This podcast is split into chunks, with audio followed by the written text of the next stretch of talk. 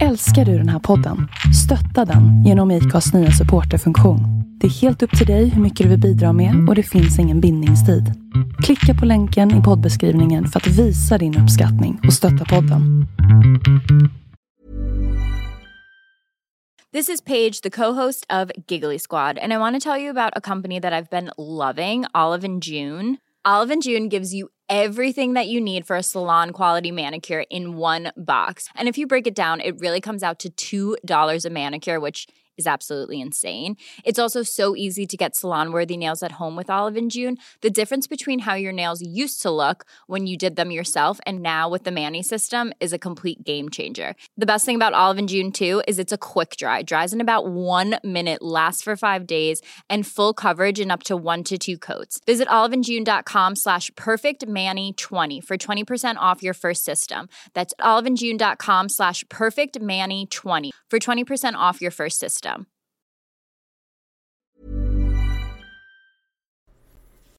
Hej mina vänner, det här är Emil Nilsén som pratar. Eh, tack för att ni lyssnar. Senaste tidens återkopplingar från både kompisar och okända människor på den här säsongens avsnitt har varit eh, smått överväldigande. Eh, vi ska strax lyssna på mitt samtal med Johan Mr. Maddox Svensson. Men först vill jag be er om en sak. Eh, jag tänker försöka ta det här ett steg vidare och börja jobba ännu mer på de här intervjuerna. Men då behöver jag stöd. Och ni hittar lättaste stödet, lättaste sättet att stötta är att gå in på Patreon, patreon.com och söka på Vi måste prata. Och där gå in och ge en dollar eller två per avsnitt. Det skulle hjälpa jättemycket framöver. Som ni redan hör så är det mycket bättre ljud för jag har köpt en ny mikrofon. Inte för de tre dollarna jag har fått in på Patreon, utan för helt egna pengar. Men nog om det. Smyg in på Patreon och sök efter Vi måste prata. Men nu vet jag varför ni är här. Ni vill lyssna på när jag pratar med Mr. Maddox som spelades in idag den 26 februari 2001. Välkommen!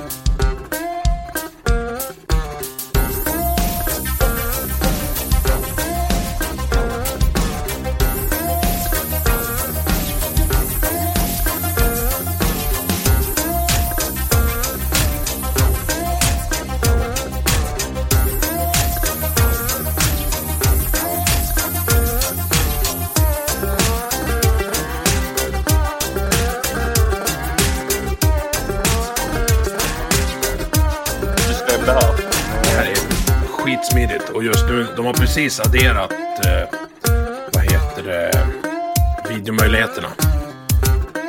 Eh, så jag ska nog ta det till nästa nivå sen när jag, när jag bygger om kontoret. Ja, exakt.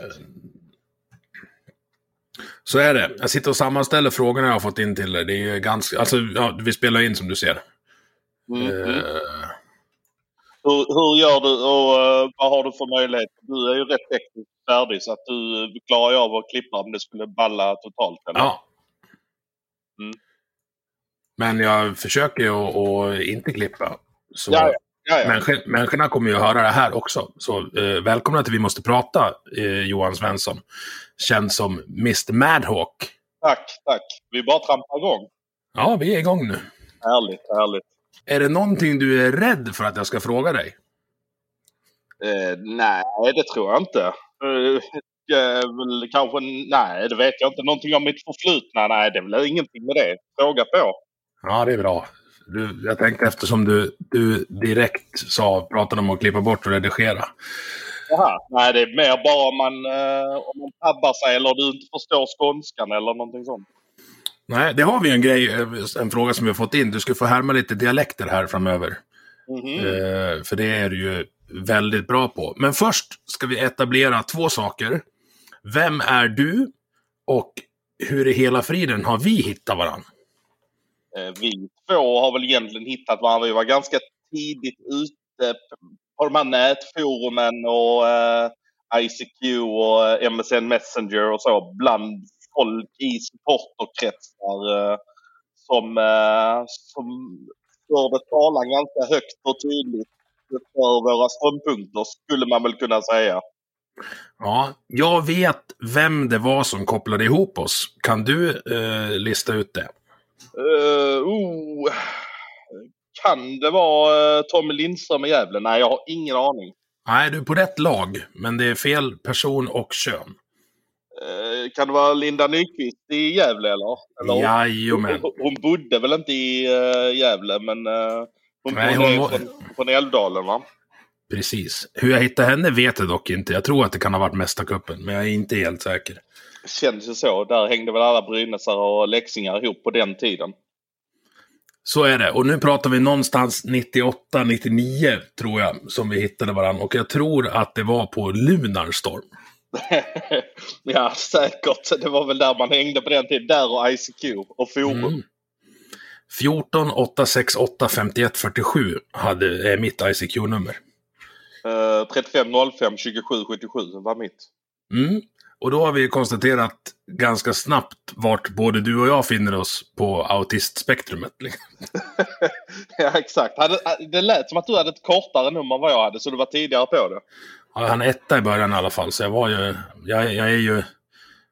Vad är jag? Jag är sju år äldre än dig. Nio år äldre än dig. Ja, nej. Ja, nej. Du är född 79. Och jag är 79, 11, 20, oh nu säger jag fel, säger jag fel nu, 23 eller 22? du är hemsk, det är 23.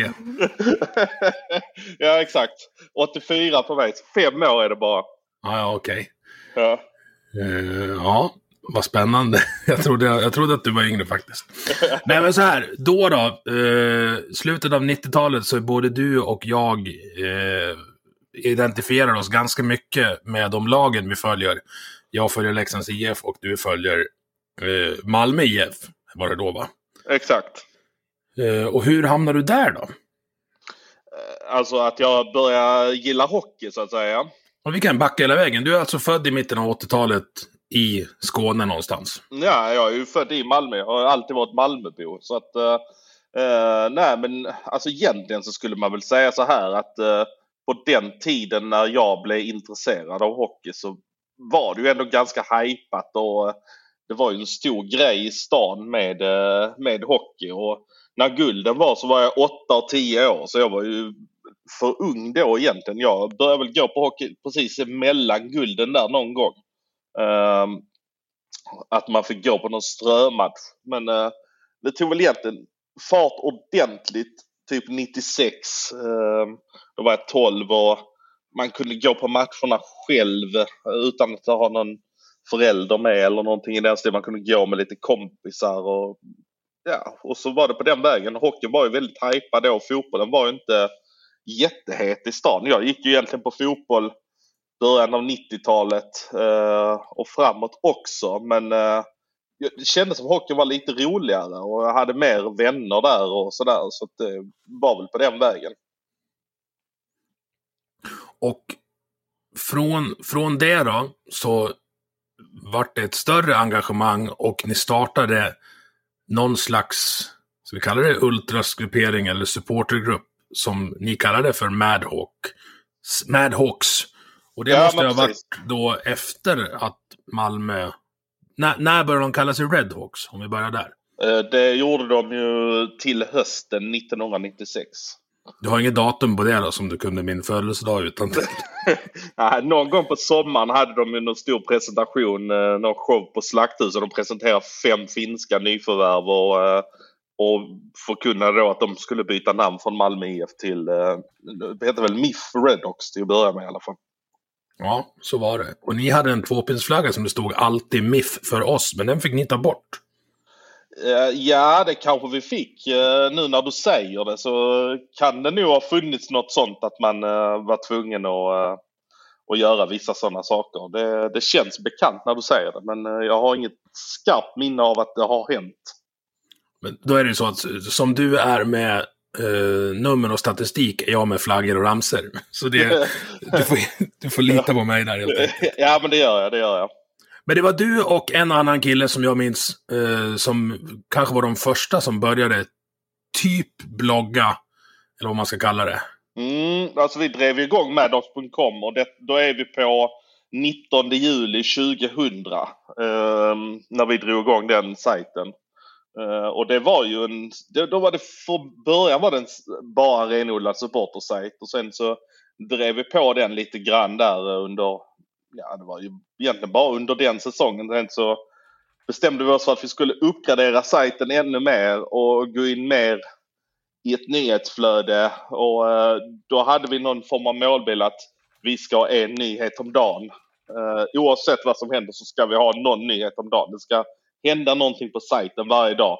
Och det var ju jäkligt nytt på den tiden att någon ute på nätet, att man kunde få någonting nytt ute på nätet varje dag eh, kring sitt lag på ett eller annat sätt. Det kunde ju vara att vi bara uppdaterat bildarkiv en dag, men vi la ändå ut en nyhet på startsidan att nu har vi gjort detta. Så att det kom in folk hela tiden och det var reseberättelser och det var ganska osensurerat och eh, det var ju väldigt nytt och uh, någon form av agendasättande på den tiden.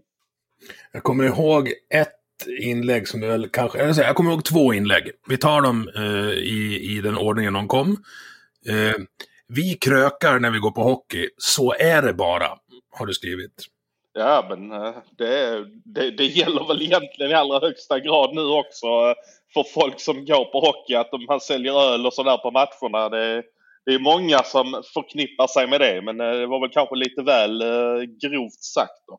Nej, det var, det var ju någon gång jag vet att ni fick kritik för att ni hade varit för fulla på läktaren och det här var svaret på det. Mhm, mhm. Ja, man uh, har ju haft sina stunder på läktaren om man inte har varit helt nykter. Ja, då, vi kommer komma till dem också, behöver inte oroa dig. Nej då. Och sen kommer jag ihåg när sajten gick ner så bad du i väldigt tydlig text någon dra åt helvete. Mhm. Ja, det har jag gjort det också. ja, men så här, sajten försvann ju. Den, och så var det ingen backup, så er IT-tekniker fick sig en skopa på första sidan. Låter väldigt bekant. Låter mm. väldigt bekant. Jag, jag är ganska rak i min kommunikation eh, emellanåt. Och det var ännu värre förr. Jag vet inte om det var värre, det kanske var bättre till och med. Ja, det kanske det var. Det kanske det var. Men sen då, eh, madhawks.com eh, försvinner någon gång efter millennieskiftet och mm. upp kommer madhawk.com istället. Du blir mm. själv. Ja, ja, Vad händer där? Eh, då är vi ändå ganska långt fram i tiden. Eh, det var ju... Vi kan backa lite och, och ligga kvar där med Vi krökar på hockey-eran. Mm. 0001 någonstans. Mm, mm. Vad, för du såg hur många matcher i rad på plats? Mellan 2001 och 2004. Som av en händelse var det Leksand borta i kvalserien 2004 som jag eh, inte åkte på. Eh, och det var ju för att jag inte fick ihop logistiken i den matchen helt enkelt. Eh, och då såg jag över 200 i rad. 212 vill jag minnas att det var i, i rak följd. Och jag skulle säga att det var nästan en bedrift att jag lyckades göra det med tanke på att jag inte hade någon större inkomst och att jag inte hade någon bil. Eh, så var det ju en ganska stor bedrift att lyckas med det på den tiden. Hur får man ihop eh, den logistiken?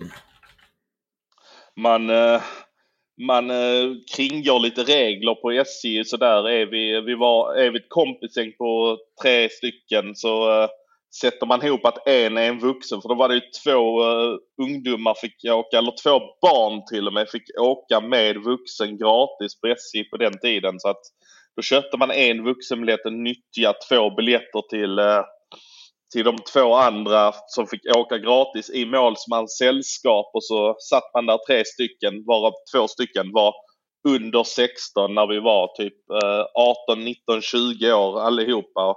Jag minns en gång när vi åkte till, eh, till Gävle så var det jag och han den andra Johan som drev eh, Madhawks och Tunnan som är speaker som är en ganska storväxt man. Han är större än vad både du och jag är rent volymmässigt i kroppen. De som känner oss vet att vi har ganska stora volymer på våra kroppar. Ja, då, nästan, nästan, större än oss tillsammans om vi ska vara ärliga.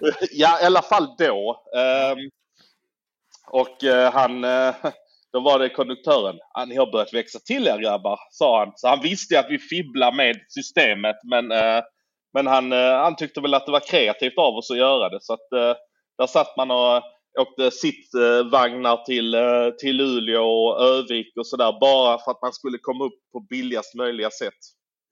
Vi hade en tjej som hette Ida som tjuvåkte på hatthyllan fram och tillbaks till Luleå eh, en gång på tåget. Åh herregud alltså, den är ju riktigt kreativ. Ja, alltså hon var inte där hela tiden. Hon hoppade upp som en liten ekorre så fort konduktören närmade sig. ja, men det är, alla sätt är bra. Jo, men är man 30 man så är det ju svårt att hålla koll på om de är 30 eller 31 eller 29. Så är det. Så är det. För det, det blir ju viss... Eh, vad ska jag säga? Volali, vol, volali, nej, nu, det här får jag nästan klippa bort. Men det gör ju inte jag i den här podden. Nej. Det, blir, det är olika antal folk i kupéerna varje gång konduktören går förbi. Ja, det är ju lite alla- ruljans på folket så att säga. Alla har samma kläder. Så det, Ja. ja. Mm. Ja, exakt. exakt. ja, men 212 matcher i rad. Ja. Utan inkomst. Mm. Jag, hade, jag hade ju någon inkomst. Jag hade, jag hade faktiskt ett sommarjobb och lite så. De flesta av de där somrarna där jag... Och jag bodde ju hemma så att jag... ehm, Det var ju liksom inte... Jag kunde ju spara undan lite pengar från sommarna och...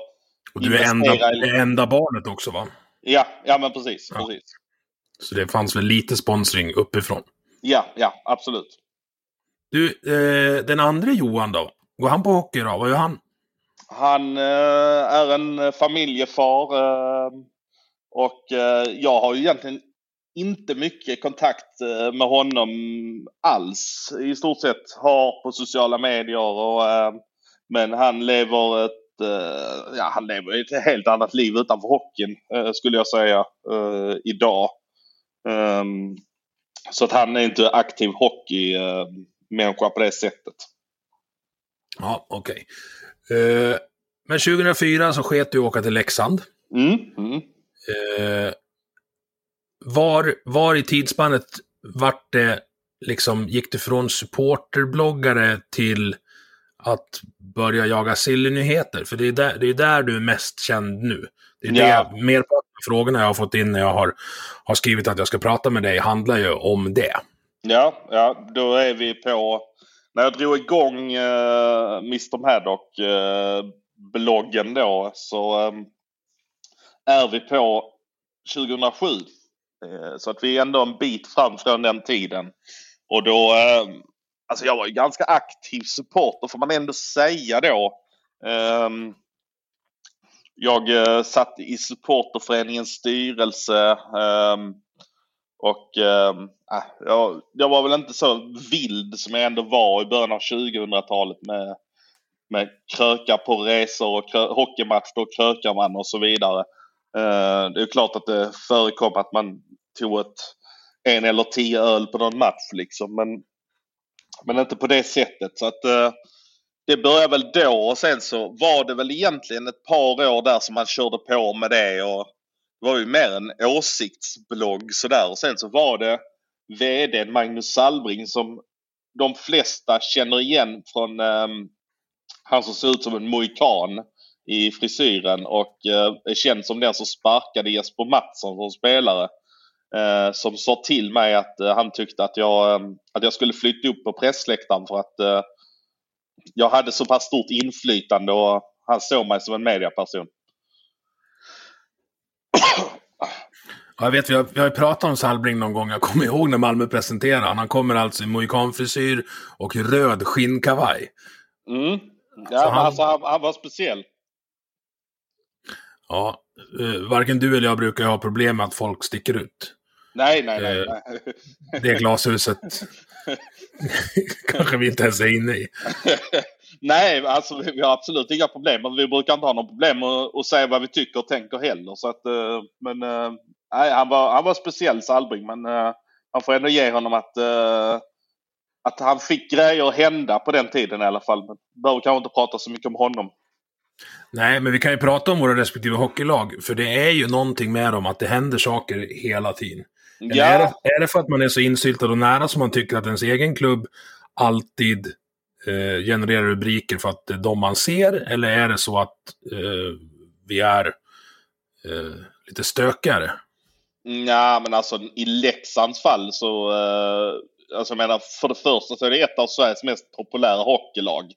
Eh, med jättemycket fans framförallt är det så brett med Leksand att eh, du, det, är liksom, det är generationer som har hållit på Leksand och det sitter ju folk nere i Göteborg och säger ja men min mammas eh, eh, pappa har hållit på Leksand så gick det till min mamma och sen gick det ner till mig och nu ska jag uppfostra mina barn som gör det. Det är ju liksom på den nivån när det gäller Leksand. Så att det där är ju en klubb som berör på alla håll och kanter. Och det får ju också motsatt effekt på alla andra som har någon form av avundsjuka och stör sig lite grann på Leksand på det sättet. Eh, och när det gäller Malmö så är väl inte det, i sanningens namn så är det inte det en klubb som berör jättemycket just nu. Det har ju berört en gång i tiden men alltså Malmö är en ganska intetsägande klubb nu som inte väcker jättemycket känslor hos många fler än typ eh, Rögle skulle jag säga. Fast jag tror att du kanske har ett finger med i spelet där, för i och med att du rapporterar så mycket nyheter om alla lag till höger och vänster, men ändå har Malmö-fokus i din blogg, så blir man ju mer informerad om Malmö just alltså, man, ja, man kan inte ducka det. Nej, nej men så är det väl. Och, eh, alltså, jag har ju många följare på min Twitter där jag ändå lägger ut lite skaderapporter från Malmö och eh, det här händer med den och så vidare. Så att det, det är klart att folk får det naturligt i sitt flöde i och med att jag har en stark bevakning på laget. Och sen har ni en historia av framförallt Percy som har stuckit ut hakan mer än, än ja, Alltså så här, över tid är det ingen som är i närheten. Det var ett tag när Hugo Stenbeck härjade, men det var ju en dagslända. Percy eh, köper Pekka Lidmark och 20 år senare jagar han glassbil med, glassbil med borrmaskin. Alltså det... ja. ja, alltså det, det, måste ju nästan hända någonting kring Percy nu för att eh, glassbilsincidenten är ju snart 10 år sedan. Ja, det kommer nog något ska du se. Ja, det får vi hoppas. Det brukar vara runt 15 februari där som han syns. Men ni var rätt lugn i år innan fönstret stängde. Vi med. Uh, ja, uh, både, både Leksand och Malmö var väl ändå hyfsat aktiva. Ni tog väl in uh, Müller, uh, ja vad var det, en vecka innan deadlinen. Ja. Och så kom ju Carter Ashton under säsongen.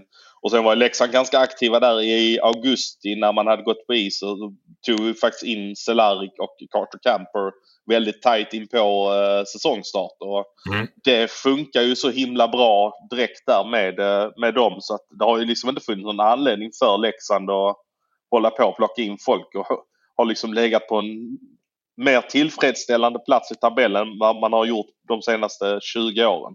Jo tack, det är ovant kan jag säga. ja, och är, är, du är väl fortfarande inte rädd för kval hoppas jag? Nu nej. Nej, när, nej. När, när släppte den då? Det släppte nog någon gång runt jul där. Mm. Alltså när vi var uppe och nosade på sjätte plats första gången. Mm. Uh, och sen har det ju varit, alltså de där nere har gått så jävla dåligt. Så det har ju varit rätt, rätt skönt. Och ja, inte vara involverad i det där. Mm, mm. Nej, alltså de lagen där nere har ju varit så klappusla under säsongen. Så att, eh, och det är flera stycken så de håller på att ta poäng av varandra. Så att, eh, nej, det, Eh, men man märker ändå att det finns läxingar som har, jag har ju satt upp någon form av gräns på 61 poäng och när Leksand hade typ 58 poäng efter 35 matcher. Ja, nu behöver vi bara tre poäng till för att klara oss. Alltså det har ju ändå varit på den rädslan i nivå. Jodå, jag har några som hör av sig eh, runt om i landet och bara Kan du räkna åt mig och eh, jag tror att vi åker ur. Bara, men, lugn nu.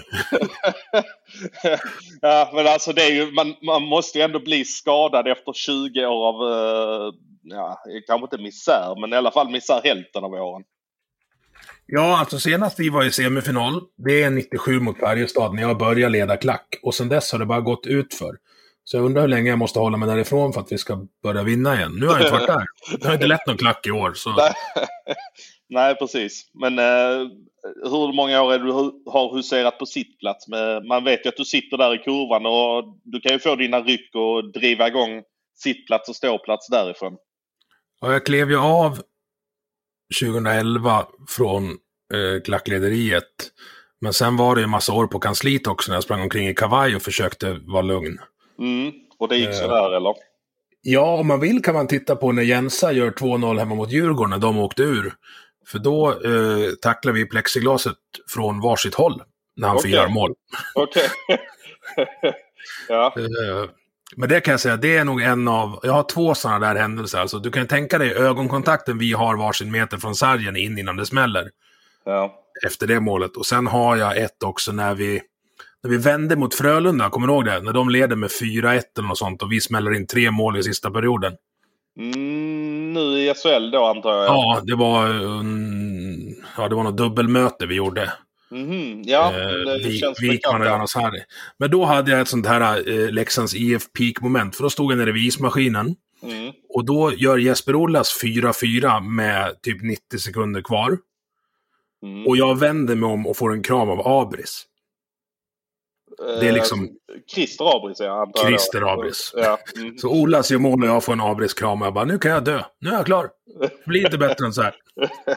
Nej, det var ett fint ögonblick kan jag tänka mig.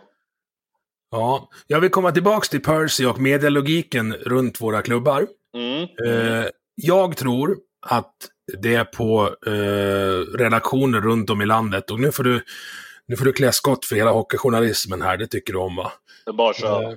Nej, men så här, nu har vi inte haft någonting upprörande om Leksand, så vi ringer Ejendal. Eller nu har vi inte haft något upprörande om Malmö, så vi ringer Percy och försöker eh, få dem att säga någonting vi kan, vi kan rubriksätta.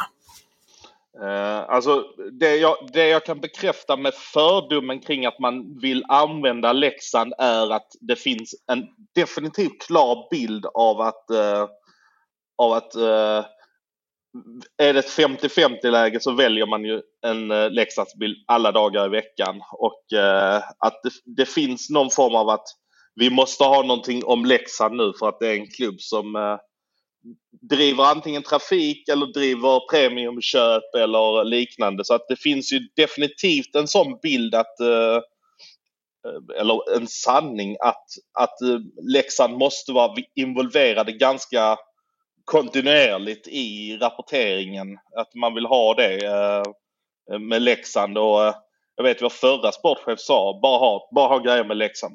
Leksand är bra, Leksand är bra. Han visste inte så mycket hockey. Um, så att uh, han, han visste ju att Leksand sålde. Um, men att uh, ringa Endal eller Percy Nilsson, ja alltså det kanske händer men jag har inte jag har inte hört någon yttra just det men jag förstod att det var ett exempel på hur det kan vara. Men din bild är väl ganska korrekt att man vill nyttja Leksand. Det där kan, det där kan ju dras till eh, absurditet ibland. Alltså typ, de har en, eh, Aftonbladet har en nyhet om Henrik Haukeland och så är det en bild på honom i Leksands matchtröja fast han spelar i Färjestad. Bara, men vad Mm. håller ni på med? Mm. ja, men jag förstår det. Och, och det, det, kan, det, det, det kanske kan vara så eh, till exempel när Haukeland skulle värvas till, eh, till Färjestad. Jag vet ju att jag hade den nyheten. Ja, och jag vet att jag gnällde på dig. Eh, ja, alltså eh, jag tror att sajten körde ut någon eh, Leksandsbild i, eh, på Haukeland och jag körde på norska tröjan för jag visste att det skulle bli gnäll om jag använde Leksandströjan. Men För då hade han ändå Ja. gjort en säsong i Timrå redan.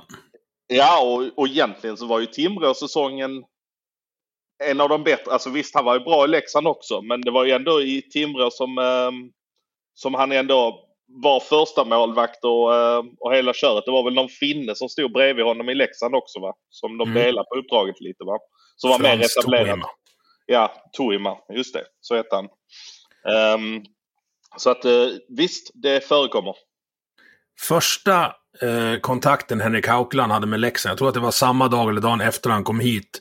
Då vart han skickad av lagledningen att representera uppe i Rättvik på något sånt här event på bowlingen. Mhm. Eh, då hamnade han vid ett bord med bland annat mig, eh, Klinga, bröderna Backlund och ett gäng andra LTC.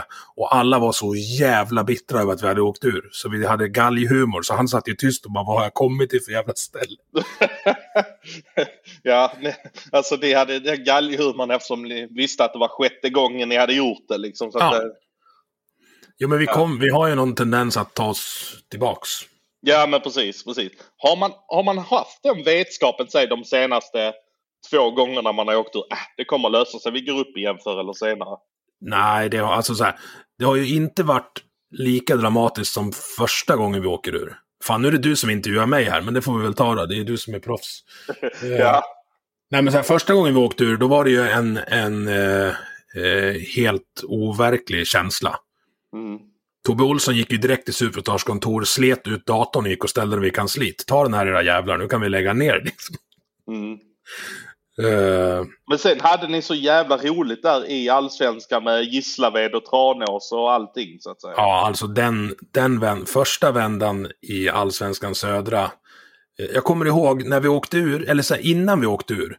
Då sa Tobbe Stoltz eh, i någon periodpaus att är det så att vi åker ur, då tar vi det här supportskapet steget längre. Då åker vi på allt. Och det där satte sig i mig. Nu var, jag åkte inte på allt som du gjorde, men jag har, alltså jag har sett dem i över 70 hallar. Jag har sett alla matcher vi har spelat i Boden till exempel. Mm. Och det är svinlångt. Ja, det är det. det, är det. Nej, men det, det, det, det, det, det tänkte vi också då när eh, Malmö åkte ur första gången efter lockoutsäsongen då när eh, Ryder och de var i Leksand och skickade ut Malmö från, eh, från elitserien. Och, ja, men fan, det, ska ändå bli lite roligt att åka till Nybro, Oskarshamn och uh, Hammarby och sådär. Eh, Oskarshamns gamla hall är ju helt fantastisk. Kommer du ihåg fågeln ovanför bortastå? Det gjorde jag inte, men eh, jag, jag kommer ihåg hallen som var väldigt, väldigt eh, gammal hockeyhall. Ja, om man, om man kallar Rögles för plåthallen ute på åkern, så är, då skulle man varit i Oskarshamn. För det var verkligen en plåtlada ute på en åker. Ja, Och ovanför bortastå så hade de en två meter lång hacka hackspett som kom ut ur väggen och hånade eh, bortastå då när hemmalaget gjorde mål. oj, det Ja. har jag absolut inget minne av. Jag var i den hallen en gång bara. eh, och, och det kan, ehm, det kan ha typ blivit 1-5 i matchen eller någonting i den stilen. Så att det Ja, okej. fanns ju inte något utrymme för hån. Nej, de hade satt den på, en, eh, på ganska hög höjd, men de hade inte räknat med flamman. vad är han? 204 eller vad är han? Ja. Så jag på flammans axlar var väldigt nära att få med oss fågeln hem. det, var, det, var, det känns ju typiskt er som ni höll på på den tiden. Ja, det var inte mycket som satt fast då. Man tänker tillbaks på det där och så tänker man nu när man har egna ungar, bara, "Ha, ska jag skicka iväg dem på det här? Vi åkte till Umeå i en, i en eh, skåp, eller så här, ombyggd skåpbil till minibuss, vilket gjorde att det bara, var bara värme fram i den. Så det var ju åtta grader in i bussen och den som satt högre fram fick hjälpa till att skrapa rutan på insidan. För att chauffören skulle se någonting. det, var väl, det gick väl säkert under den här att eh, vi ska åka så billigt som möjligt. Ja, ja, ja. Och den matchen kommenterade jag i hockeyradion och det, det sista jag ser från kommentarshytten är att vi har en supporter naken på teckningspunkten i mittcirkeln. Alltså okej. det var kanske tur att det var på radio då. Ja, jag skriver, ja. Eh, han går fortfarande på hockey. Jag tänker inte berätta vem det är, men ni kan chansa, ni som lyssnar. ja. Kvalserien pratar du om. Eh, det leder mig in på en fråga som jag inte har fått från Twitter utan jag har fått här hemma. Vad tycker du om det här nya eh, seriesystemet? Framförallt runt, runt upp och nedflyttning. Mm, alltså nu när det drar ihop sig så måste jag säga att jag ser fram emot både den här matchen mellan lag 13 och 14 och det allsvenska slutspelet eh, sjukt mycket. Men eh, jag kan ju sakna, alltså jag tyckte ändå att de fick ihop direktkvalet på ett bra sätt med att det var två dubbelmöten mellan eh, lag 13 eh, och eh, lag 2 i allsvenskan och lag 1 i allsvenskan och eh, lag 14 i SHL. De matcherna tycker jag att man hittar en väldigt bra puls i och, eh, och sådär. Det är synd att det bara blir, att det blir ett skifte garanterat är väl fine men det blir lite för lite förändring eh, när, eh, när det bara är ett lag som försvinner. Eh, och det som det kommer medföra är ju att, eh, att det blir panik i de klubbarna. Nu försöker klubbarna där nere i botten hitta sätt att komma ur och eh, skylla på eh, coviden nu. Att, eh, att det inte är sportsligt rättvist och så vidare. Eh, och det, det kan jag ju köpa att man gör om man gör det inför en säsong när man inte vet förutsättningarna. Nu är man sportsligt påverkad hur det än är. Och skulle det inte vara sportsligt rättvist så skulle det inte vara sportsligt rättvist att spela det allsvenska slutspelet heller. För att, jag menar, det kan väl komma covidutbrott i de lagen också. Så att eh, då, då, då skulle man inte spela något överhuvudtaget denna säsongen om man ska skylla på någon form av sportslighet. För alla har ju ändå någonstans vetat att när vi gick in i den här säsongen så, eh, så eh, visste man förutsättningarna. Men eh, din fråga var ju inte det, utan din fråga var ju kvalsystemet. Men, och där är mitt svar att jag ser ändå fram emot det, men jag tycker synd att det bara är ett lag som, som det blir förändring på. Ja, jag håller faktiskt med dig. Jag skulle vilja ha eh, bägge grejerna.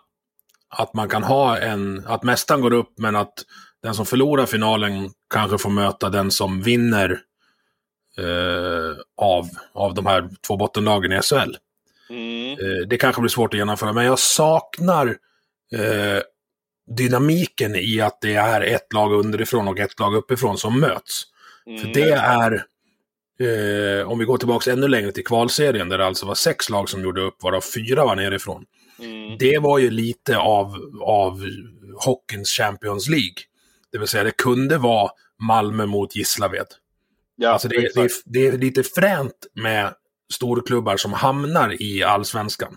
Du har ju några där som, som eh, har, ja, men så här, har fina meriter och stora hallar och stora supporterskaror också. Absolut, du har ju, alltså jag menar Djurgården har varit nere, Leksand har varit nere, Malmö har varit nere. Eh, och du har ju lag som nu ligger i på övre halvan av SHL som, har, eh, som är gamla allsvenska lag. Du har Rögle, du har Örebro, du har Växjö. Eh, det är ju ändå, det har ju ändå blivit en väldig förändring tack vare kvalserien. Växjö studsade upp någon kvalserie där. De var med i någon kvalserie först, sen så var de helt överlägsna när de var i kvalserien året efter och hittade ett sätt att gå upp via den. Örebro och Rögle har ju studsat långa vägar via vinst i slutspelsserien, kommit in med ett djävulskt flow i, i kvalserien och bara städat hem det. Eh, så att eh, ja, jag, eh, jag älskade kvalserien. Men man kan ändå inte komma ifrån att kvalserien inte är sportsligt rättvis med tanke på att det blir det blir ju omgångar som inte gäller någonting framåt slutet av en kvalserie. När, mm, så är det. Jag kan, jag kan, köpa det också, men jag kan, jag kan... Ja, jag saknar den ändå lite grann. Ja, alltså jag saknar den jättemycket. Jag älskade kvalserien alltså. Jag älskar den. Men uh, ja, det är som det är. Men uh, det är som de har sagt den här säsongen. Allting är inte sportsligt rättvist. Så då, då, då är det väl så. Återkopplat till det där att, att uh, du sa att klubbarna driver att det inte är sportsligt rättvist. Jag upplever det att det är mest lokaltidningarna som driver det. Den enda klubbdirektören jag har hört som har uttalat sig åt det hållet är ju Linköpings. Mm, Campesa har ju också uttalat sig i Brynäs eh, kring jul att eh, Brynäs minsann eh, tycker att ligan ska eh, stängas. Eh, så att eh, de har ju uttalat sig också och det har ju faktiskt eh, Malmös också gjort eh, i eh, ganska tidigt i oktober där någon gång när de låg som mest skrynkligt till. Eh, Lillis har uttalat sig från HV-håll. Nu för inte han HVs talan uttalar sig som individ även om han är huvudtränare i laget. Men det är ju ändå de enda som inte har gjort av bottenlagen i någon form av offentligt sammanhang är ju faktiskt Oskarshamn som har haft en tydlig linje. Där var det däremot den lokala krönikören som, eh, som uttalade ah, sig okay. att, eh, att de borde stänga. Så att de har ändå varit ute, vissa individer från föreningen. Om jag hävdar att Oskarshamn har seriens eh, mest grundade klubbdirektör, vad säger du då? Ja, utveckla vad du menar med grundade. Ja, men han står med bägge fötterna i, på samma mylla som hans supporterskara gör. Ja, men det gör han. Alltså Martin Åkerberg är ju en gammal supporterkille. Uh, han har inte glömt bort var han kom ifrån. Uh, sen har han ju blivit mer kommersiell naturligtvis, men uh, han, han är ju en ur-Oskarshamnare i grunden uh, som, som har stått uppe på ståplats och, och det märks ju verkligen i hans ledarskap.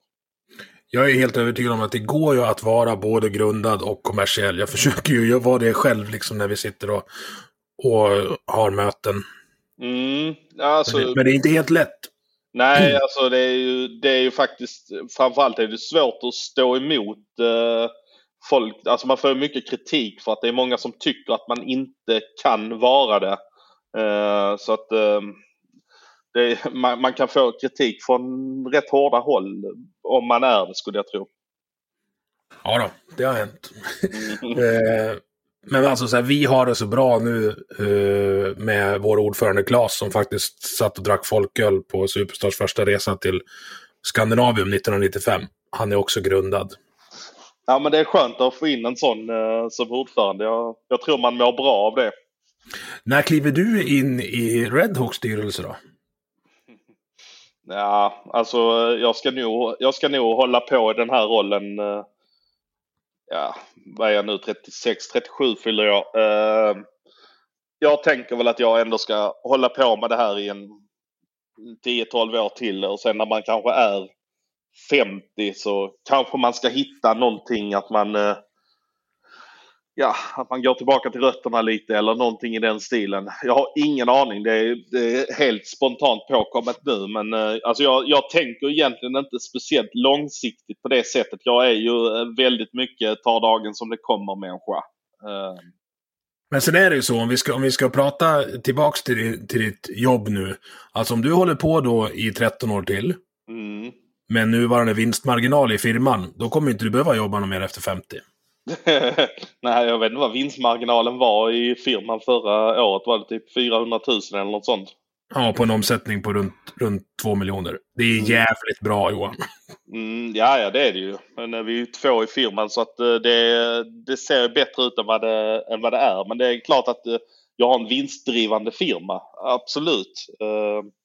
Jag jobbar ju också jävligt mycket timmar varje dag året om egentligen. Nu har jag blivit duktigare på somrarna att nej, nu måste jag, eh, nu måste jag verkligen eh, ta det, ta det lugnt här några veckor.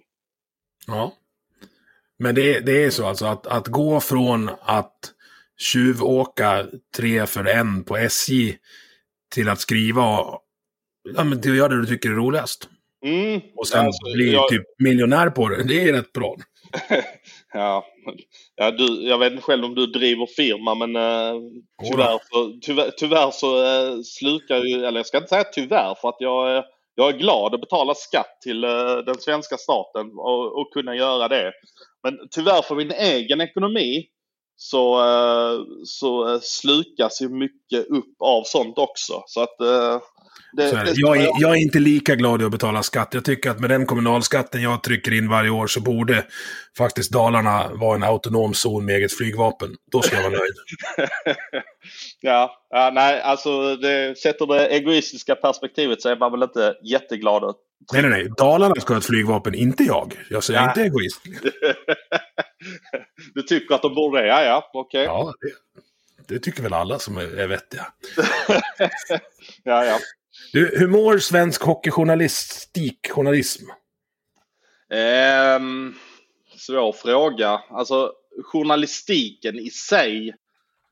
Uh, alltså Expressen är ju en, ett vinstdrivande bolag så sett ur det perspektivet så mår väl Expressen bra. Men alltså de, man måste hela tiden tänka på sin ekonomi och vinsterna och allting. Men eh, hockeyjournalistiken Ja, alltså det är tufft. Alltså det är ju ändå det är mycket mindre ute på matcher och mycket mer jaga på telefon och mycket mer vinklar och sådär. Liksom. Det finns inte utrymme för att göra feta granskningar och lägga mycket tid på det. Så att eh, sett ur det perspektivet så mår det väl inte så bra på det sättet. Men eh, jag skulle säga att jag i min fria roll där jag kan sitta hemma och jobba och jag får åka på matcher och sådär. Så rent egoistiskt så mår den väl bra. Alltså tycker jag. Jag får spela in min podd med, med Sanni och eh, alltså jag menar vi jobbar hockey på heltid i vårt hockeygäng. Jag, Sanni och Adam och Johanna. Så att eh, jag tycker ändå vi har hittat någonting där vi får en frihet. Så för oss är det ju bra. Eh, och jag hoppas ändå att vi kan leverera någonting utåt också. Jag tänker så här. jag tittar lite avundsjukt på den svenska fotbollsjournalistiken. Det Mm. finns ingen Simon Bank och det finns ingen Erik Niva på hockeysidan. Tyvärr. Nej, nej, jag håller med. Jag håller med. Och jag tycker det Eh. borde kunna finnas någon sån, för ser man till ligornas intresse eh, inom landet så är det jämnstort. Mm, alltså jag skulle säga att hockeypubliken till och med, i alla fall för oss på Expressen, är ju hockeypubliken eh, mer köpstark än vad fotbollspubliken är. Och det är ju någonting som ska värdesättas eh, av eh, redaktionen att vi på hockeyredaktionen på Expressen, vi eh, inbringar mer pengar. Alltså nu pratar jag väldigt mycket pengar här men det är trots allt det det handlar om för att det ska gå runt. Vi driver in mer pengar än vad fotbollen gör sett till vad vi eh, säljer i klick och premiumköp. Det kan ju Eh, bero på att ni kanske inte har Erik Niva och Simon Bank då. på, på, på fotbollssidan att slåss emot. Som Nej. Aftonbladet har. Nej, men samtidigt så är vi ju ändå nyhetsledande på fotbollssidan. Vi har ju den absolut i särklass bästa reportern på fotbollen i Daniel Kristoffersson som är helt outstanding när det gäller nyheter på fotbollssidan. Så att eh, det drar ju ändå sig folk till Expressen av den anledningen. Men det, det är korrekt att vi inte har någon Erik Niva. Eh, vi har Noah Bachner som har gjort ett par riktigt vassa granskningar och ändå har eh, pennan för att skriva. Men det är ju inte riktigt på Erik Niva-nivå i pennan så att säga. Hur tycker du det är ute på de lokala redaktionerna då? Jag upplever att det finns distinkta skillnader mellan eh, hur olika lag granskas på hemmaplan. Plan. Du har ju några journalister som mer eller mindre agerar informationsavdelning åt sin hemmaklubb. Och så har du andra som, ja, som, är, som jobbar journalistiskt. Jag tänker, om jag kan ta två exempel. Det är en jävla skillnad på Johan Rylander och Pelle Hägglund. ja, eh, det, det kan ju finnas sådana uppfattningar absolut att det är så. Jag kan ju också tänka så emellanåt att alltså vad fan är det här? Eh, men det är ju skitsvårt att säga att det är så om man inte har konkreta bevis. Nu låter jag som en jävla politiker. Men, Ja. Eh, nej, men det är ju faktiskt så. Och sen så, jag vill inte ge mig in i en sån individuell pajkastning. Men Nej, du behöver inte nämna någon namn. Det räcker att jag gör det. Ja, nej men alltså jag, jag kan förstå att du tänker tanken att det finns skillnader för den tanken har slagit mig också. Att eh, Jag kan ju höja upp någon som jag tycker gör ett jävligt bra jobb. Eh, Johan Ekberg på Värmlands Folkblad är ju absolut ingen hejarklacksjournalist överhuvudtaget. Jättebra exempel. Eh, så att eh, där eh, så behöver jag inte nämna någonting annat utan jag säger bara att Johan Ekberg sköter sig by the book. Så hade alla varit som honom hade jag tyckt att det var väldigt bra. Det är lite jobbigt. Vi har ju de här. Alltså Marcus Bäckström är ju inte någon hejarklacksjournalist heller när han kommer och knackar på kansliet. Och det, är lite, alltså det är lite jobbigt att vara granskad. Men jag, skulle, ju- jag tar ju hellre det än att det är åt andra hållet. Ja, Alltså, ja, Jag alltså, såg senast nu, eh, så här, vad ligger nyhetsvärdet i att Aftonbladet tar ut Dick Axelsson på någon jävla sjö för att slå världens längsta hockeypassning? Nej, det är väl till att bygga sina egna sociala medier skulle jag väl tippa på. Men det är ju Eh, klubb-TV. Det, det, är inget, det är inget nyhetsvärde, absolut inte. Eh, Det är ju mer ett skönt klipp. Eh, Så kan man ju diskutera om det ska göras av en sån aktör. Men de, jag tror att de skyltar väl bara med att det skulle vara ute på deras sociala medier. Så att det var ju inget de la på sin nyhetssajt på det sättet väl. Jo, den ligger, den ligger på, på eh, sajten också. Mhm. Men så här, vi, be, vi, be, vi behöver inte gå in på, på vad heter det, eh, eller så här, du behöver inte kommentera exempel på, på det sättet. Men jag... Om vi ska ta det vidare då. Alltså, så här, jag, jag upplever att ibland eh, går journalister in och blir aktivister. Och då har jag ett, ett tydligt exempel och det är det här avslöjandet att Robin Kovacs skulle gå från Luleå till Örebro. Mm. Eh, nu vet jag inte om det var du som avslöjade det, kanske det var. Nej, det var det inte. Det var uh, våra vänner på, uh, på Aftonbladet som var Ah, okej. Ja, det var på den nyheten. Ja. Då, då på, går ju journalismen in och påverkar utfallet av säsongen. Mm. Och den, Ja. där, den där fällan måste ju du ha varit i någon, eller alltså den där tankarna måste ju du ha varit i också. Alltså skriver jag det här nu så kan den här människan få sparken. Eller skriver jag det här nu så kan det få påverkning för laguttagningar och, och så vidare. Jo, men det finns ju ett, det, det tydligaste exemplet på det där är ju när Anders Forsberg fick sparken i Skellefteå. Det var ju jag som satte hela den bollen i rullning. Men är du journalist eller aktivist då? Eh, det jag gjorde när jag... Eh, det, det jag, nej, där, eh, där var jag bara en simpel bloggare. Ehm, då satte jag väl egentligen bara rull, rullning på bollen genom att avslöja att Anders Forsberg är klar för Modo den kommande säsongen. Och sen framkom det ju efter att det kom ut att då kom det fram till Skellefteås styrelse att Anders Forsberg hade försökt börja värva spelare till Modo. Och redan där, alltså, med, alltså han var ju illojal. Ja. Och eh, då fick han ju gå för att det pågick sånt snack inne i korridorerna, inne i deras omklädningsrum mitt under deras säsong. Mitt när de jagade ett SM-guld att vill du följa med mig till Modo? Och då, eh, då fick han sparken men menar, det hade ju inte, det hade ju förmodligen inte hänt om, om det var så att inte det hade läckt ut och det var ett jäkla liv på att han skulle till Modo.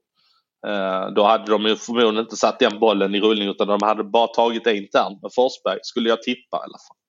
För, för det är ju så, folk byter ju arbetsgivare i Hockeysverige. Precis mm. som folk gör alltså ute i det vanliga arbetslivet. Mm. Uh, och jag hävdar att det finns inte en spelare som, som spelar sämre på något sätt för att han har klart med en ny klubb till nästa säsong. Jag tror snarare att man kan bli bättre av det.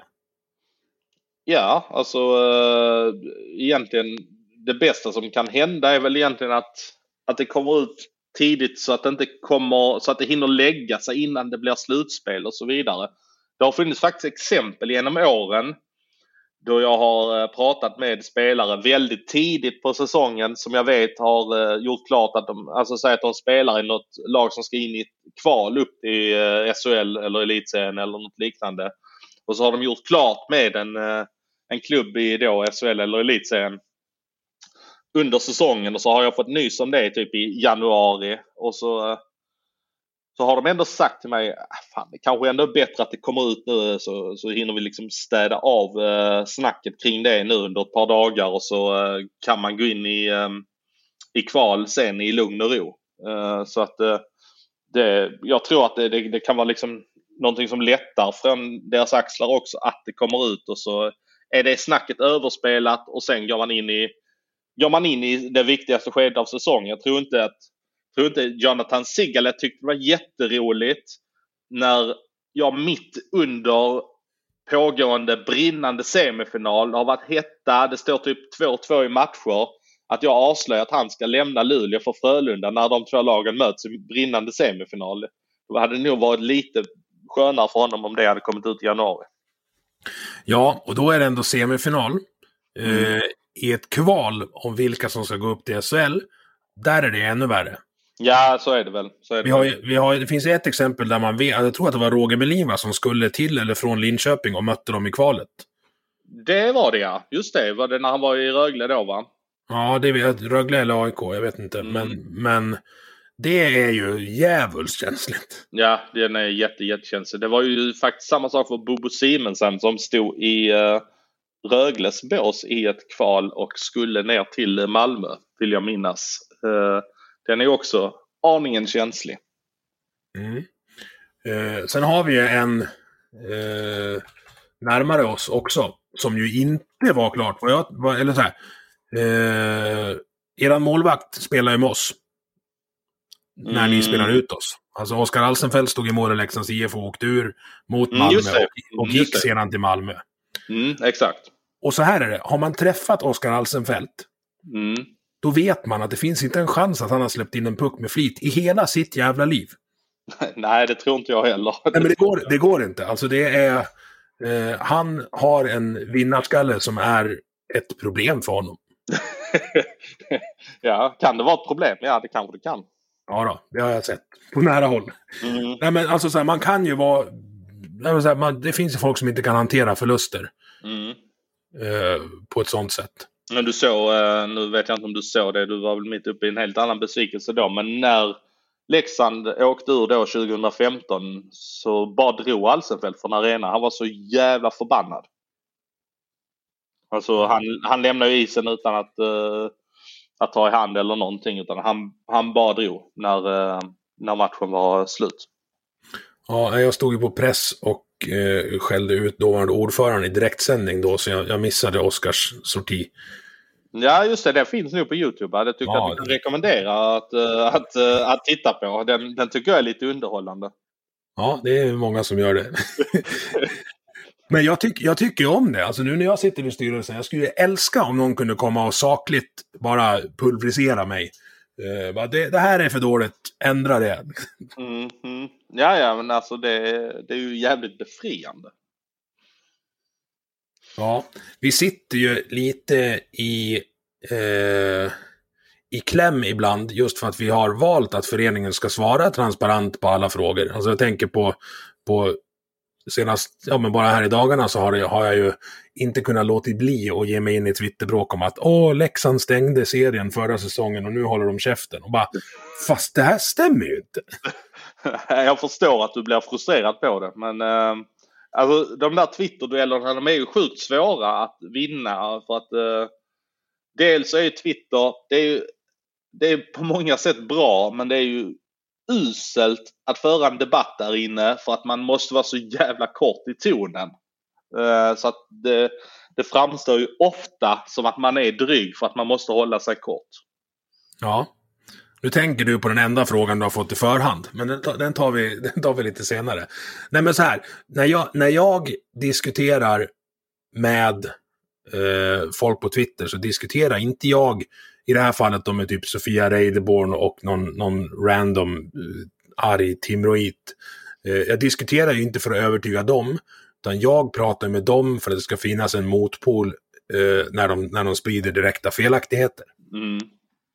Men det är, det är skitsvårt. Alltså... Och så tycker jag det är lite kul att bråka också. Ja, det är, det är ju allmänt känt att du, att du tycker det är lite småroligt att tjafsa. Men uh, men här, här, här kan jag ju tänka mig att du blir ju också frustrerad på varför sprider ni det här? Alltså, det var ju, det var ju inte vi. Alltså, Leksands IF var ju helt beredda att gå in i det kvalet man var förtjänt av att vara i förra året. Alltså, ja.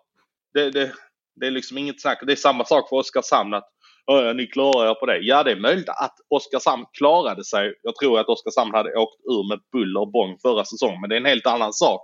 Men uh, och Leksand hade förmodligen klarat sig, tror jag i alla fall. Men eh, nu, ja, men när, jag tänkte, 50 nu, när, nu när jag tänker efter så har Leksand aldrig klarat ett eh, negativt kval va? Nej, det är det förra året då. ja, ja, ja. Eh, det finns de som har gjort om 1919-klubben-loggan till Covid-19-klubben. Det tyckte jag var skitroligt. ja, det var jävligt kreativt. Jag ska se om jag har den någonstans. Ska jag lägga den i... Nej, den ska jag fan inte sprida. Kommer jag på nu. ja, men det var jävligt kreativt. Ja. Nej, men så, så som det var förra året eh, så skulle vi kvala. Det var ju klart. Mm, mm. Men att gå därifrån till att ja, men ni, ni har stulit Timrås och Björklövens SHL-plats. Mm. Det är en liten stretch alltså. Ja, alltså det kan man ju säga. Um, men eh, Svenska ishockeyförbundet har bestulit eh, Timrå, Björklöven och Modo på möjligheten att gå upp i alla fall. Så, eller covid-19 har ju gjort det. Ja, jag väntar på den vinklingen. Vi hade ju faktiskt inlett ett samarbete med en kinesisk hockeyskola sex månader tidigare, men det är ingen som har lyckats ta, para ihop de grejerna. Så det kanske är vårt fel i alla fall. Bra nyhetstips. ja, kör på, kör på den vinkeln nu. Den, den bjuder jag på. Den landar, säkert väl. den landar ju säkert jätteväl. ja, det ska vara... Ja, men jag bara väntat på att den skulle komma. För det finns nyheter och allting på, på hemsidan om att vi hade folk i Kina. ja. ja, ja, det är ett jävla avslöjande du kommer med här nu ju. Ja. Ja, fast det är inga avslöjanden. Det finns om folk orkar googla, men det orkar man inte. Man kör ju på det på ett confirmation bias som är helt enormt när man går igång. Ja, ja. Ja, men så är det. Du, vad tror du de vanligaste frågorna jag har fått eh, om dig? Mm, ja, jag har väl sett några swisha förbi, eh, men det är väl mer eh, namnet känns det som att många undrar efter. Jaha, berätta då. Johan Svensson, det är inte så jävla ovanligt. Nej, nej exakt. Men det såg jag när jag var inne och, när jag var inne och stalkade en årsredovisning. Du har, ett- vad har du för andra namn? Johan Miguel Svensson. Och eh, min far är ju spanjor. Ja, du ser. Det hade jag... Det, eh, så här, det visste jag att jag visste förut, men jag visste det inte nu. Nej, okej. Okej. Nej, jag, eh, min far är ju spanjor. Jag, alltså jag kan typ säga hola que tal på, på spanska. Det är typ vad jag behärskar på det spanska språket. Och jag har väl ingen direkt anknytning till landet så. Jag, jag var i Spanien 2014 var jag i Spanien men det var för att jag skulle kolla på en Champions League-match. Sen drog jag hem dagen efter och innan dess hade jag inte varit i Spanien på 15 år. Så att jag, jag känner mig ju ganska svensk om jag säger så. Även om jag är halvspanjor med tanke på hans ursprung. Ganska skånsk, tänkte jag. Ja, verkligen.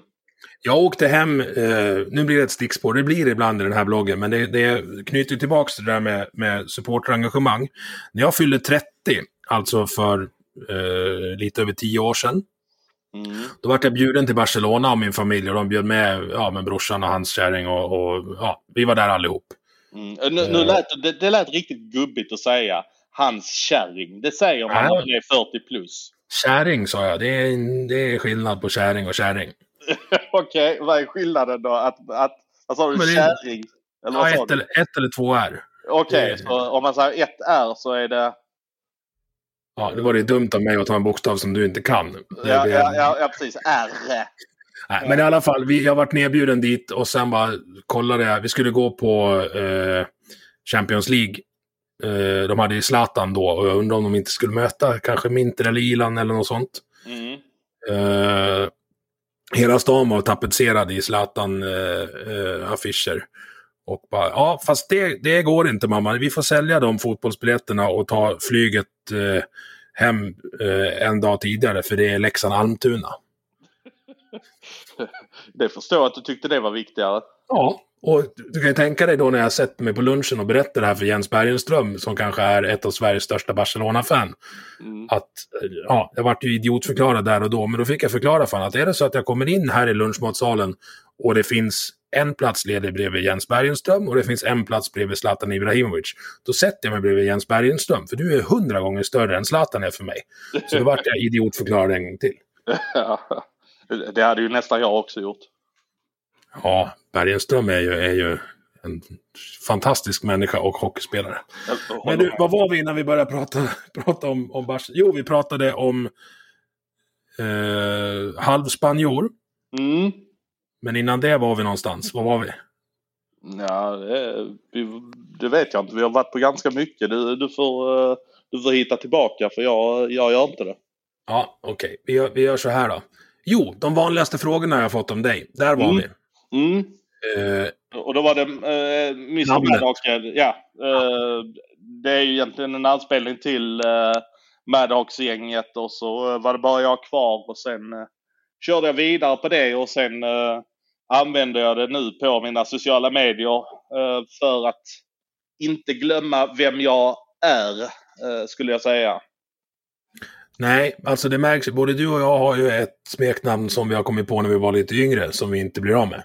Nej, men exakt, exakt. Och nu är det liksom, ja, man får väl Ja. leva med det. Ja, ja, nu, nu, nu svänger sig, alltså jag menar du bara svänger dig med, ja, kalla mig bara höken rakt av liksom. Ja. Jo, den vanligaste frågan är hur får du reda på nyheterna? Och jag tror inte att det finns något enkelt svar på det va? Nej, det gör det inte. Eh, det, är ju, det är ju egentligen nyfikenheten som driver mig eh, att, eh, att få reda på saker. Att jag, eh, att jag har ett bra minne. Att jag anser mig väl vara ganska duktig på att lägga ihop lite olika brickor. Att jag, att jag ringer till folk, att jag pratar med folk på, på sms, på Messenger. Ehm, det är väl egentligen så. Det är, alltså, många tror bara att det finns ren renodlade källor som bara kommer säga här är det, här är det, här är det. Så det, det är ju väldigt sällsynt att det, att det bara kommer någon och bara meddelar att så här är det och du behöver inte göra mycket mer. Nej, och sen har du ju, eh, alltså du får inte avslöja källor heller. Du är ju journalist liksom. Ja, men exakt. Så att, eh, eh, alltså det är faktiskt på väldigt många olika sätt man kan få reda på saker. Så att eh, det, det finns ingen riktigt bra sätt att berätta det utan eh, man får väl behålla den lilla hemligheten man har för att, eh, för att reda ut nyheterna så att man har någon spetsegenskap kvar. Vad är det största du har missat då? Alltså något som du hade hugg på men du valde att nej, jag kan inte skriva det här och sen har någon annan skrivit det och så kom det ut att det var sant. Mm, det var när Foppa gick tillbaka till Modo 2009. Det hade du? Ja, ja, oh ja. Alltså, uh, ja, men jag, jag vågar inte. Alltså de där är så svåra när, när det är någon som återvänder för att det är så lätt för någon annan. Alltså det är så lätt att ett sånt rykte cirkulerar och så är det inte sant. Alltså det, det kan jag ju tänka mig när uh, Micke Karlberg skulle återvända till Leksand eller Rittola eller någonting i den stilen. Så cirkulerar väl det tio rykten innan det var sant. Eh, det är skitsvårt på de ryktena som är så lätta för någon, vem som helst att bara lägga ett plus ett och så utgår de från att det stämmer och så visar det sig bara att det var någon som satt och hittade på. De är skitsvåra. Det var ju samma sak när Ted Brithén nu skulle tillbaka till Rögle. Eh, då, ehm, då var det ju, fick jag tipsen bara men det var ju min första tanke, men alltså är det någon som bara sitter och, och leker här nu, bara tror en massa. Eh, så, eh, men eh, där lyckades vi i alla fall få loss det. Och det var, det, där vill man ha mycket fler bekräftelser än vad man vill ha när det kommer ett, ett random namn som man inte kan hitta på bara. Hur tänker du då, om jag, om jag ser det här från, från klubbperspektivet då? Alltså vi, vi vill ju kommunicera ut det själva i nio fall av tio. Eh, att, ja men säga, vi, vi, har skriver på ett livstidskontrakt eller vad, vad, som helst som, som, är, är, som skulle kunna ske nu. Mm, mm, du saboterar ju klubbarnas nyhetsverksamhet lite grann. Ja, alltså ehm, det beror ju på eh, hur man väljer att se på det. Om man, om man tycker att den egna nyhetsverksamheten är viktig eller om man vill få ut det, få ut det bredare Eh, jag vet att jag och alla mina kollegor slår, vill ju slå upp det större när det är våra egna nyheter än när vi bara skriver av ett pressmeddelande. För att det är ju inte... Då har ju alla det på sina sajter samtidigt. Eh, så att då, då, då vill man ju inte slå på det så himla stort som man vill om det är en egen nyhet. Så att det, det blir ju ett avvägande från klubbarna och jag tycker ändå att många klubbar ändå har insett värdet av att vända sig till de stora nyhetsförmedlarna eh, och försöka plantera ut sina nyheter på ett smidigt sätt. Ehm, eh, det, jag tycker ändå att man inser att det finns ett värde, kanske inte plantera ut på det sättet men att ja, men det kanske var bra att det att det kom ut här nu på tisdagen och så eh, kommer det ett pressmeddelande på fredag eller någonting i den stilen och så skriver alla om det då igen. Eh, så säg att Aftonbladet har en nyhet på tisdagen som inte är officiell utan de, de drar breaking news och sen så blir det officiellt på fredagen, ja då måste ju Expressen och lokaltidningen och så vidare skriva om det senare. Så att eh, då blir det ändå två nyhetsrapporteringar med positiv positiva nyhet. När du pratar om att plantera där, det vet jag, det har jag använt dig av när jag var på informationsavdelningen på, uh, här. Uh, men när du, har, när du har mm. skapat en relation till någon som jobbar i en klubb, hur gör du för att mm. förhålla dig neutral till den klubben? För du vill ju fortfarande ha kvar den uh, relationen. Kan det göra att du bromsar lite i andra... Förstår du var jag vill komma någonstans? Ja, alltså det är ju en, det är en jättesvår fråga. Alltså det får man ju egentligen göra en avvägning. Men i grund och botten så, så vill inte jag låta någonting komma emellan eh, om man sitter på en bra nyhet. Och, och jag tycker att de, om man då har någon relation med någon som jobbar där så, eh, så har de förståelse. Jag kan säga så, så här att Henning Solberg som är målvaktstränare i Malmö Redhawks. Jag menar vi har suttit på pressläktaren nu bredvid varandra i tre år tillsammans. Vi pratar. Eh, och sen så fick jag då reda på för någon vecka sedan att han skulle bli målvaktstränare i Brynäs.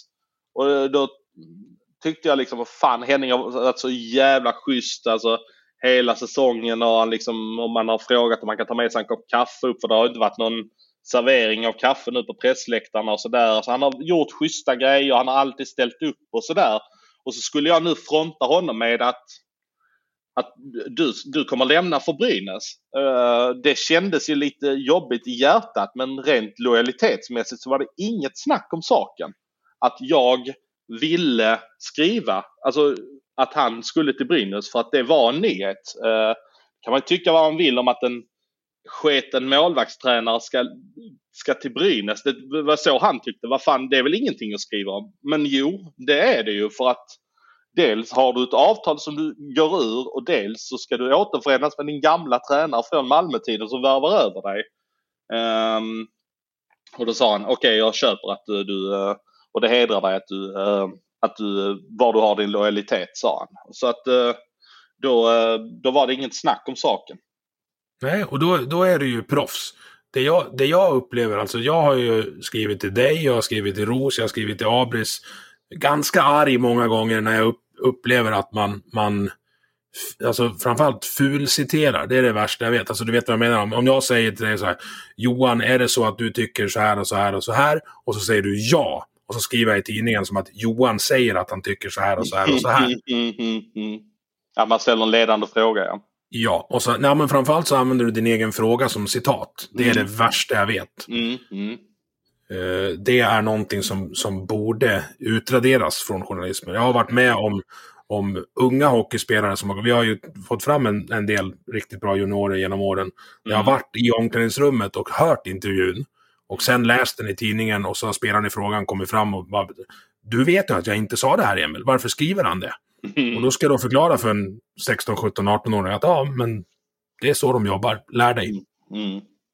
Nej, alltså jag, det där är inte snyggt alls att göra det. det, det verkligen inte. Eh, det, jag, jag ska inte säga att jag är prickfri på något sätt, men eh, det där är ju en sak som jag definitivt skulle tänka på att göra och inte göra. Mm.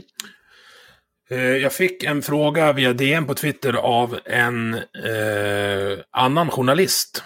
Mm. Eh, som frågade just det här eh, hur du gör för att hålla dig oberoende.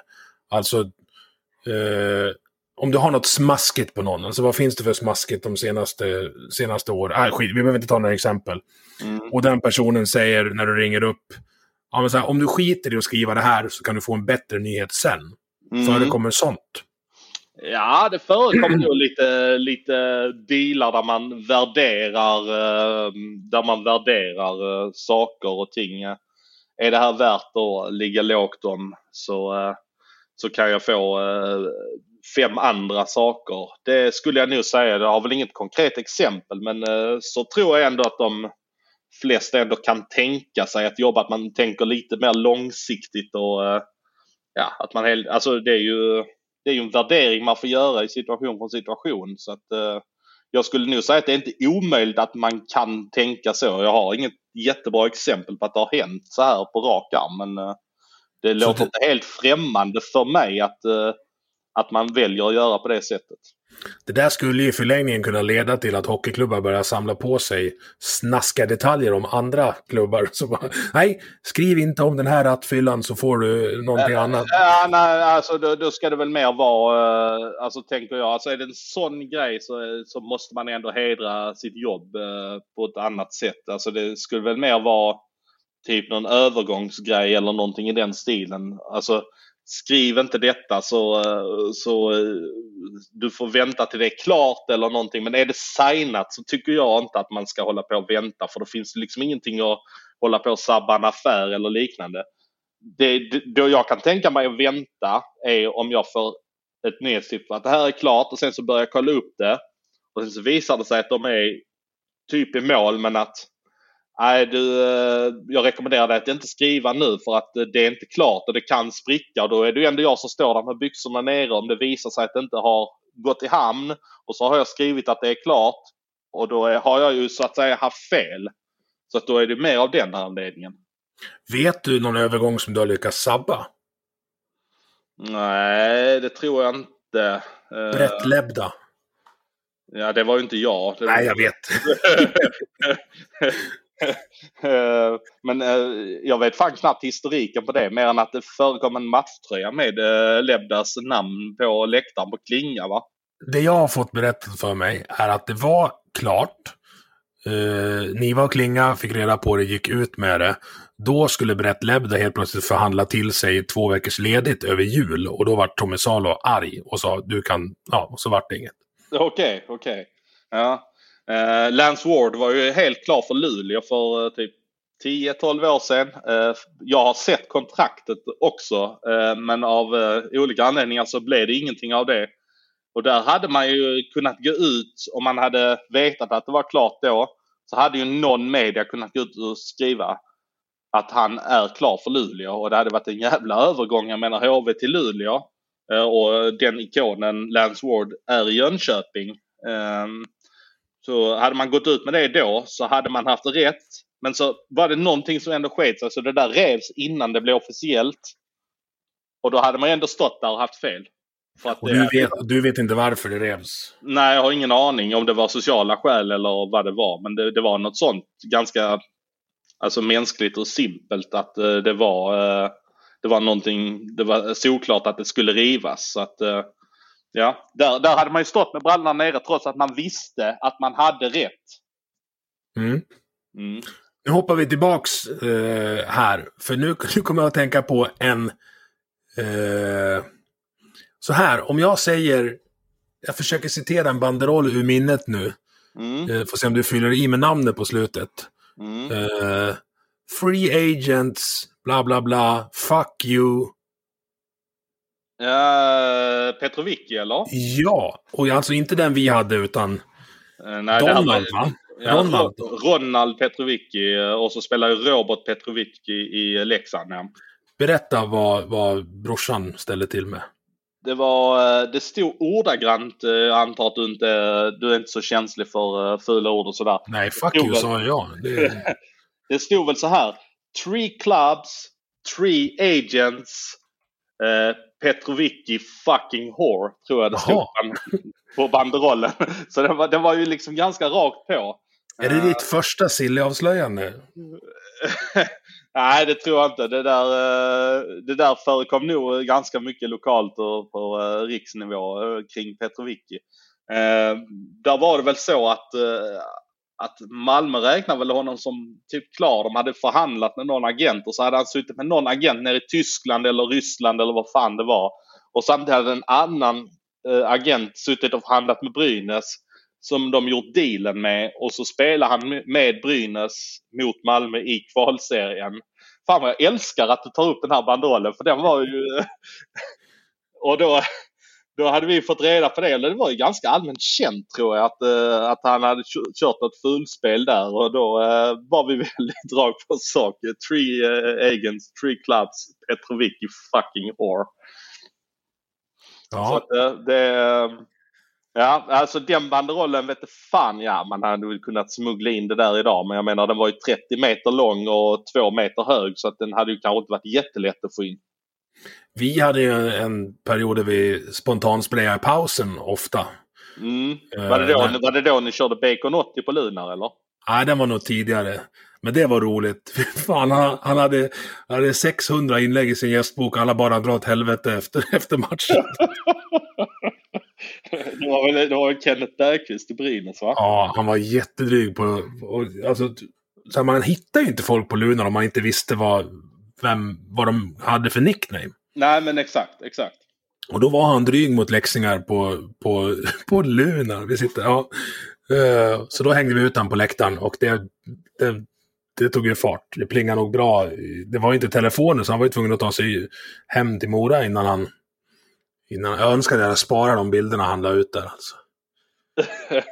ja, Ja, herregud ja. ja. Man kunde inte gå in på telefonen direkt efter match utan man var ju tvungen att sätta sig i sin PC när man kom hem. Liksom. Ja, och det tog tre minuter att starta den. Och ja, det var... Mm. Men när vi, när vi ändå pratar roliga banderoller så mm. har ju mm. du faktiskt sett till att vi har haft en banderoll i Leksands isstadion en gång. Mhm, var det pass i banderollen eller? Det var pass Berätta historien först. Oj, oj, oj, oj. Um, Nej men alltså han, eh, han var involverad i en incident eh, på gamla Malmö isstadion efter en bortamatch mot Linköping 2005. Eh, 2004-2005 så det blev januari 2005 då ja. Eh, natten mellan den 6 och 7 januari så eh, kom de hem från Linköping och du vet de var så dåliga den här säsongen och det var Dan Hubert som ledde laget och det var ingen ordning och spelarna hade krökat ner sig. De hade fått in ett par flak öl i bussen och Passi hade ju kört på som fan där inne. Eh, och Tunnan då som jag pratade om tidigare, som jag eh, var på en del hockey med tidigare, han hade ju han hade fått reda på att Peter som var busschaufför i Malmö på den tiden hade dragit på sig en fortkörningsbot på vägen hem från Linköping. Så parallellt med att um, med att eh, vi åkte hem från Linköping så drog han igång en insamling på bussen och skramlade ihop 1500 spänn som han skulle ge till eh, Peter eh, när spelarbussen kom till parkeringen och säger Fan vi gillar dig så mycket, det är klart du inte ska åka på en fortkörningsböter så att här har du pengarna. Och då var ju han, hade ju han suttit och ja, han hade ju kört på rätt hårt mellan Malmö-Linköping och Linköping-Malmö med starka drycker. Och, eh, alltså tun tunnan, inte Peter? Nej, nej inte Peter. Nej, nej tunnan ja. Eh, tunnan har ju kört på och var ju i sin form efter den formen man är i efter man har dragit en liter hembränt mellan 08.00 på morgonen fram till 24.00. Alltså, du vet ju själv vilken form man kan befinna sig i då. Lite lätt salongsberusad. Ja, ja precis. Och eh, ja, han kom till parkeringen där och då, eh, då satt ju Passi och, eh, och var väldigt eh, väldigt berusad han också efter att de har fått ner ett antal plattor öl eh, på väg hem från Linköping där i spelarbussen. Det var inte alla som drog i sig dem, men han hade ju kört på. Så han satt ju på eh, chaufförsstolen där i bussen och tutade och hade sig och hej hej och sådär. Liksom var jätteglad och han och Tunnan hittade ju varandra där. Och Peter trodde ju att det var safe att han satt där. Han hade lagt in någon spärr. Men eh, det visade ju sig att, eh, att de, när de satt där och eh, drack av tunnans sprit eh, så eh, hittade de ju eh, spärren så bussen började rulla och då satt ju Passi vid chaufförstolen och började köra bussen. Och omklädningsrummet låg nere på källarplan på eh, isstadion. Så när Peter kommer upp i trappan där då ser han ju bara bussen sticka iväg runt knuten där och på väg in mot kansliet. Och då anar han ju vad som är på väg Det var en jävla fart han fick på bussen också. Det var en dubbeldäckare. Så den, eh, den bara sticker iväg där bakom hörnan och vi är, det är jag och två till. Och så är det Peter då och så materialaren Håkan som ser att detta inträffar. Uh, och så bara hör vi att uh, helt plötsligt så går inte motorn längre och då ser vi att bussen är i kanslibyggnaden. I, i kanslibyggnaden? Oh, inte ja. vid? I. I, i kanslibyggnaden. Uh, kanslibyggnaden låg på våning två och där är rutan från uh, dubbeldäckarens övre plan så att säga. Det är ju sådana panoramarutor längst fram i den bussen. De är billiga. ja, ja de kostar, och, och, han är ju helt iskall när han kliver ut uh, ur bussen och bara säger nej det är lugnt jag betalar och sådär. Bara, alltså, han, det, han är helt likgiltig. Han skiter i vad han har ställt till med. Att, han inser ju inte att det, det här kommer att bli det här kommer att slås upp för att det, det var omöjligt att få alla att hålla tyst. För vi var där och Håkan var ju där, materialaren och Peter var där och det skulle skickas en faktura från bussbolaget. Eh, de fick ju ringa till chefen på bussbolaget mitt där i, ja det är natten mellan, mellan den sjätte och sjunde så att eh, de får ju ringa till honom. Vad fan ska vi göra och sådär. Och, och sen är jag på träningen dagen efter. De ska möta Frölunda den åttonde och jag är på träningen dagen efter. Och jävlar vad det tisslas och tasslas och då anar jag ju att ja, det, här kommer ju, det här kommer ju läcka så det bara sjunger om det för det är ett sånt satans tissel och tassel. Um, och um, då, um, då kommer det ut uh, i tidningen uh, bara några dagar senare. det kommer i alla stora tidningar och ja, det blir vad det blir. Det blir en skandal av det och det framkommer ganska snabbt att det är vem det är som har gjort det. Och då tog vi upp det. Jag tror att vi tog upp det innan det kom ut i tidningen till och med. Var det inte bort, borta mot oss typ nästa match eller något? Nej, alltså jag vill minnas att det här var i kvalserien som ni och då är det ju rätt Ja, långt det kan det ha varit ja. Ja, precis. Mm. Uh, det, det förekom lite småramsor så ute på arenorna. Uh, men uh, det var ju ni som tog det stora steget med den här pratbubblan och vad det var. Vad var det det stod i den? Nu tar jag bussen och drar härifrån. Eller? Jag skiter i det här. Jag tar några bärs och kör hem bussen. Ja, just det. Som en pratbubbla bakom hans huvud hela uppvärmningen. Vilket gjorde att hela ert lag åkte och skrattade åt honom. Ja, ja, ja, precis. Och det var ju en rätt viktig match för deras del. De var ju piskade att vinna den i stort sett. Jag kommer inte ihåg hur det gick. Den matchen vann Leksand och det var egentligen den matchen som Malmö mer eller mindre åkte ur uh, elitserien. Ja, vi tar på oss det. Ni fick ge igen sen. Ja, exakt. Du, mer Twitterfrågor. Eh, fråga om hans upplevda arroganta stil på Twitter. Är det självvalt eller bara något inslag av lite skön Malmö-mentalitet? Mm.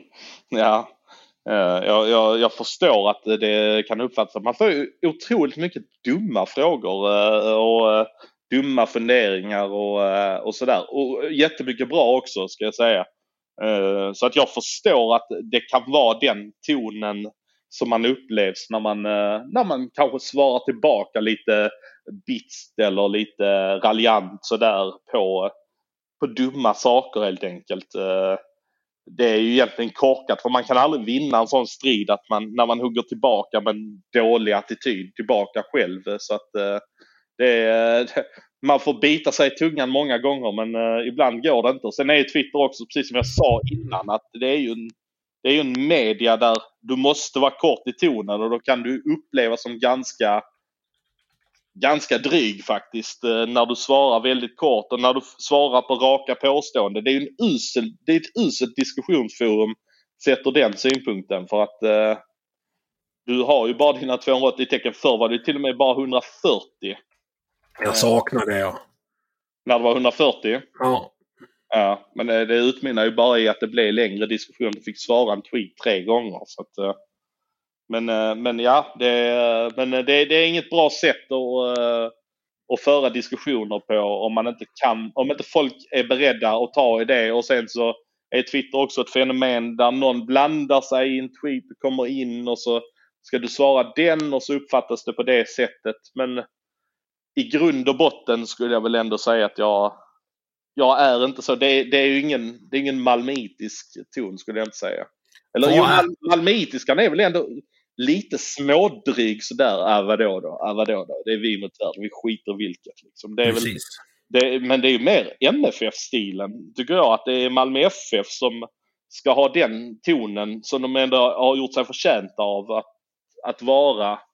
Fast det hade de innan också. Hans Cavalli Björkman har ju de här citatet det som skulle utlösa karnevalstämning i Borås leder till jaja i Malmö. Det är ja. så jävla roligt. Ja, men, det, det, men det, han har ju rätt också. Då refererar han ju ändå till uh, var de var på 80-talet när han tog över. Han tog ju ändå över uh, efter uh, Erik Persson, vill jag minnas, i slutet av 70-talet, början av 80-talet. Och vann väl typ fem raka guld där och de var ju en jävla maskin. Så att det är väl mer det han syftar på. Men det kom ju väldigt olämpligt när han sa det för det var ju i slutet av 90-talet när de sedermera åkte ur allsvenskan. Så att det var inte rätt timing på grejerna.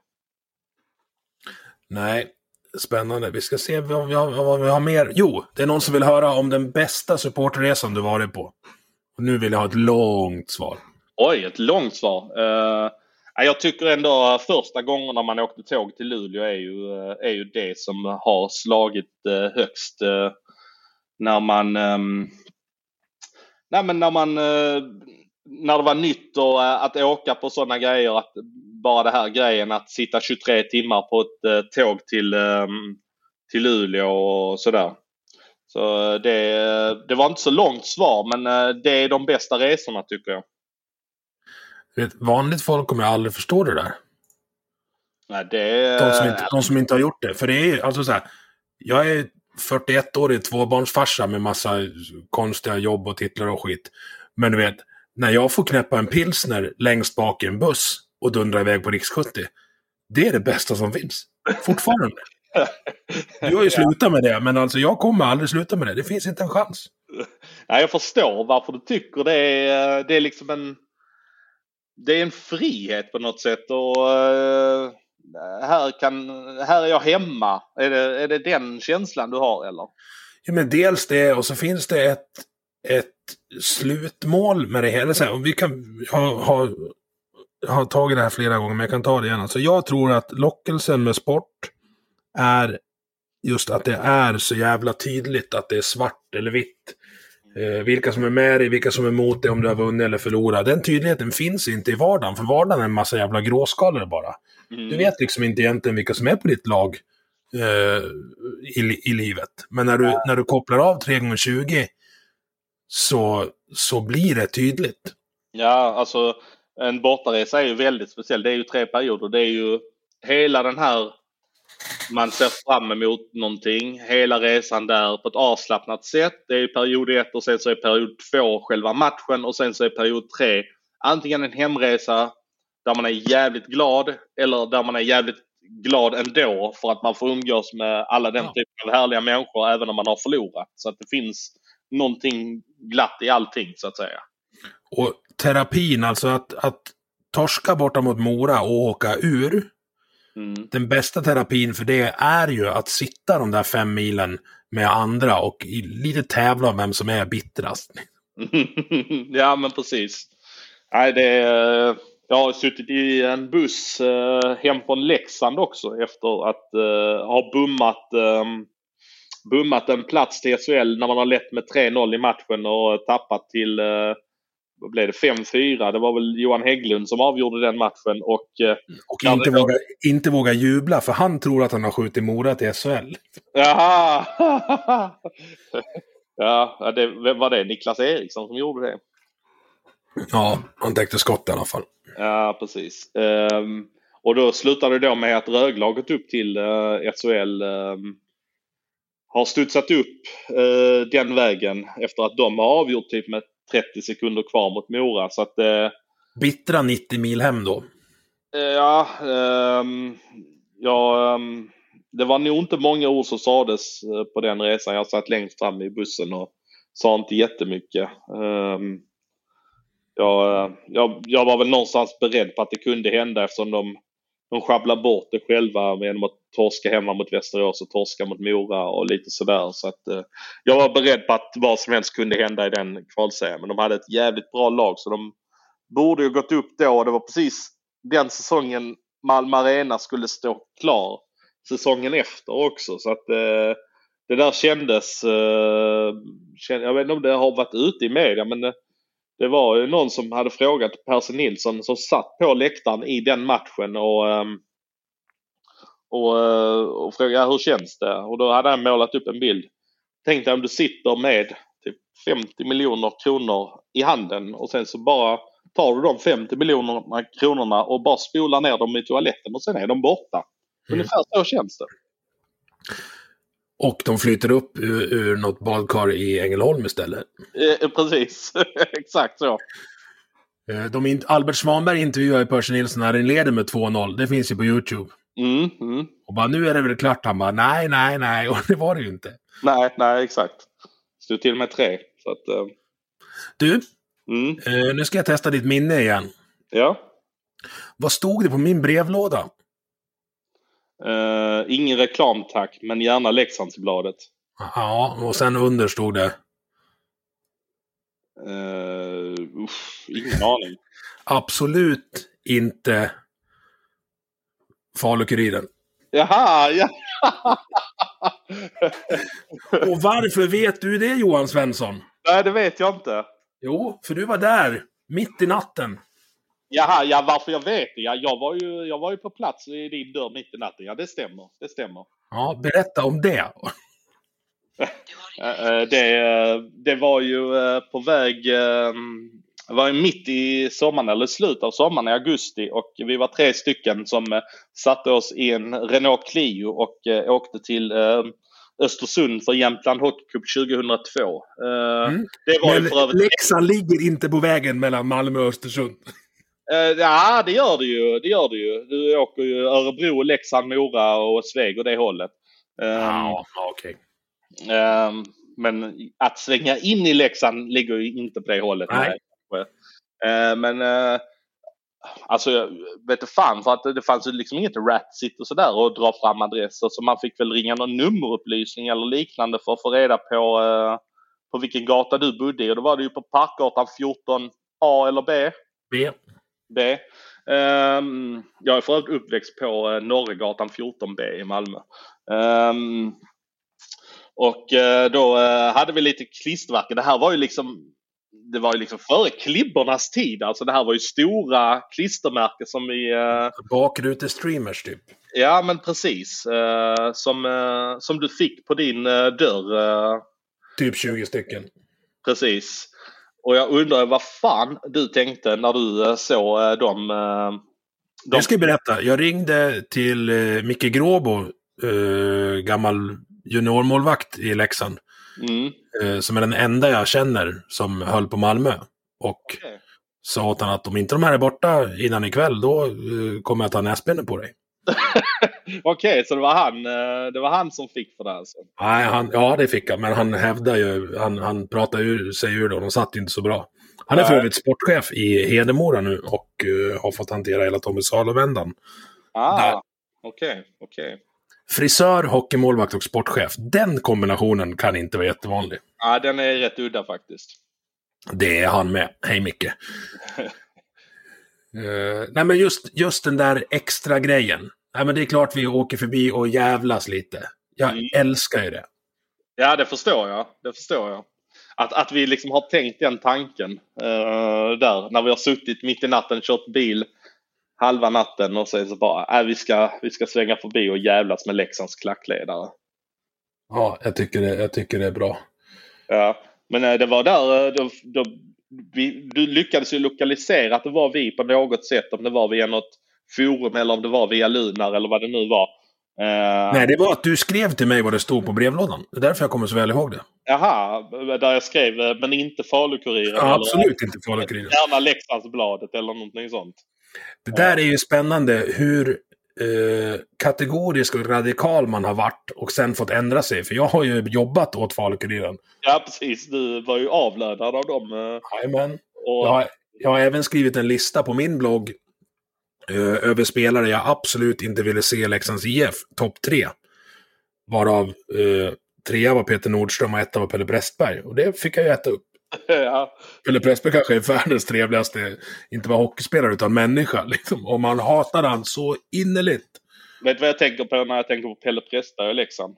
Nej, 1-0 mot Rögle. Nej, jag tänker på eh, den eh, kvinnan inom publik som, eh, som sa den här Pelle Prästberg-ramsan som, som, som du kan imitera jävligt bra. Pelle, Pelle, Pelle, Pelle Prästberg! Hon säger den 40 gånger. Exakt så. Det var ju alltså när vi eh, bara var tilldelade 150 biljetter i Mora och sa fuck you Mora och, och sålde 3 500 biljetter hemma istället. Just det.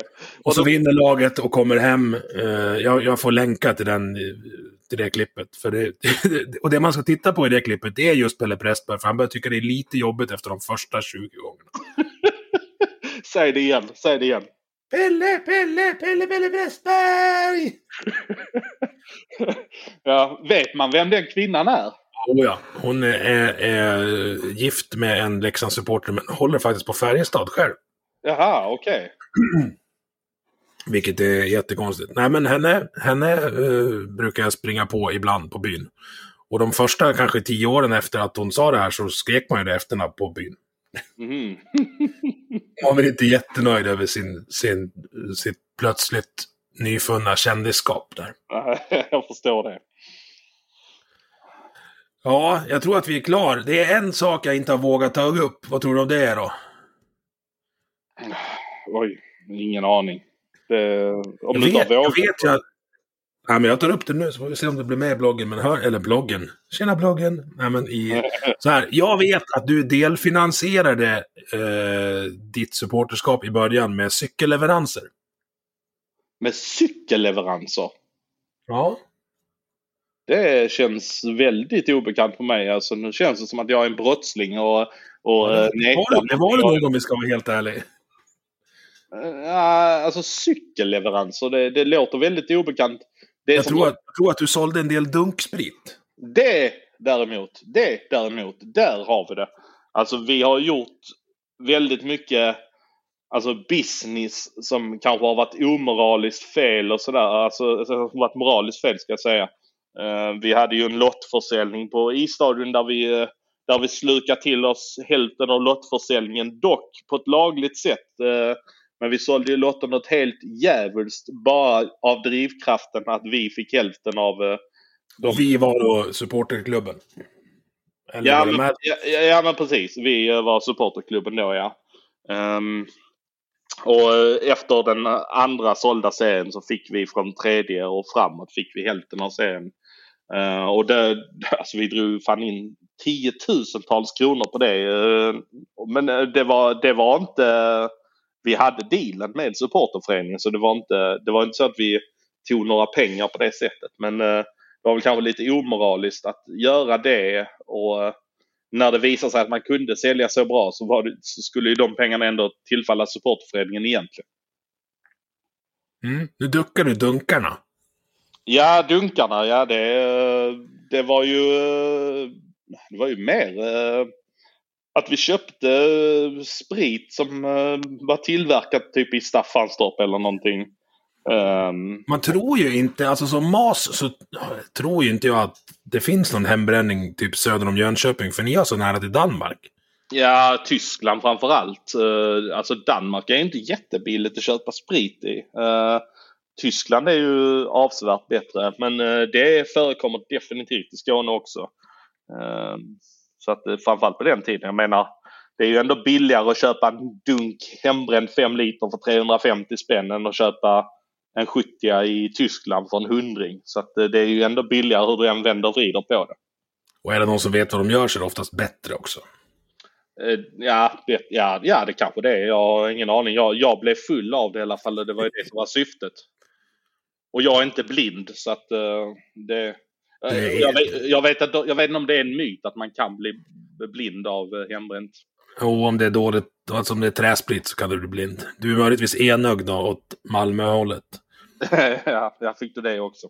Men om du skulle åka tillbaka i en tidsmaskin nu 20 år mm. och berätta för 18-åriga Johan vilket liv Johan lever nu. Mm. Vad skulle 18-åringen bli mest förvånad och förarg förargad över? Jag vet fan om han skulle bli så förvånad för att den 18-åriga hade ett djävulusiskt hockeyintresse och brann väldigt mycket för uh, nyheter redan då. Då är vi på 2002. Uh, så det skulle nog inte vara så att... Om du backar lite längre så vill jag ha den innan, innan nyhetsförmedlingen började då. Alltså supporter-Johan. Oj. Um, att jag var en... Ja, hade, hade den 16-åriga Johan uh, gått till uh, den 36-åriga eh, Johan så hade han sagt att han är på ren svenska en jävla PK-fitta. ja, det har, vi, det har vi inte ens vidrört dina, när jag fick dig avstängd från Lunar, men det tar vi nästa, nästa avsnitt. Ja, precis. Den är du nöjd med. Två gånger, ja. ja. Men for, fortsätt och Ja, alltså... nej men alltså det, det, det, hade man väl ansett vara det. Så att, uh, att man, ja, att man uh, var på den dåliga sidan så att säga. Det, det, det kan jag tänka mig. Um, men um, hade väl, jag, var, jag var så jävla sportintresserad redan då så att jag, uh, jag hade nog ändå sett det som lite vilken drömgrej att få, få skriva om hockey på heltid. då. Jag ser det så här alltså. Jag var, jag var rätt nöjd med livet då. Alltså man byggde det på spelschemat och eh, såg till att få tillräckligt med pengar för en bortamatch. Men sen kanske man inte, inte visste vad man skulle äta veckan efter. Mm. Uh, alltså jag, var, jag, jag, var också jättenöjd med livet då. Alltså hur det var upplagt och man verkligen anpassade sig efter schemat. Och man jobbade på somrarna och uh, sen levde man lite på det på vintrarna. När man tycker det är vettigt att sitta i Egypten och ringa hem till Leksand för 19 kronor minuten för att få live få lyssna när någon får in mejlet om kvalserieschemat. Det är bra. Fan, det var ändå heligt när kvalserieschemat kom där alltså. Vilken Eh. puls. Alltså, det var så här, bra, ställ in allt. Du Ja. åker på de här. Ja, alltså jag minns det var något, det var ju flera gånger det skulle, kvalseriepremiären skulle vara just Malmö-Leksand i Malmö. Eh, det har i alla fall inträffat minst två gånger eh, som de har mötts i kvalserien där premiären har varit i Malmö. Och, alltså det är ju så jävla speciellt. Vi är i mitten på mars. Eh, ni har åkt buss hela dagen från Leksand. Det är en jävla förväntan. Eh, man spelar för sin existens och eh, Jag ryser nu när du berättar. När, alltså jag kommer tillbaks direkt dit mentalt. Ja, alltså det, ni har börjat dagen i Leksand. Det är kanske fyra grader varmt eh, i Leksand där på morgonen. Ni åker genom landet. Ni sitter ett gott gäng där i bussen. Eh, det kan till och med vara så att du dricker en, en grogg bestående av eh, drottningkräm och, eh, och hembränt i en 7-Up 4 kronors flaska. Det har du koll på. Och eh, kommer ner där mot Jönköping och någon slänger ur sig. Fan vad varmt det var ute. Och så är det strålande solsken och 12,5 grader. Så kommer ni ner till Malmö där och klockan är typ eh, 18 och eh, 17 på kvällen och det fortfarande är ljust ute och det är 15,5 grad varmt och eh, ni ser fram emot när Roman Vopat ska sänka en Malmöspelare och se till att Leksand plockar hem de första tre poängen i kvalseriepremiären. Mm. Och vet du vad som händer i den matchen då? Nej, To, eh, vad hette han? Gråsek? Vad hette han? Mi- Michal Grosek. Michal Gråsek och Niklas Persson kör ihop. Mm.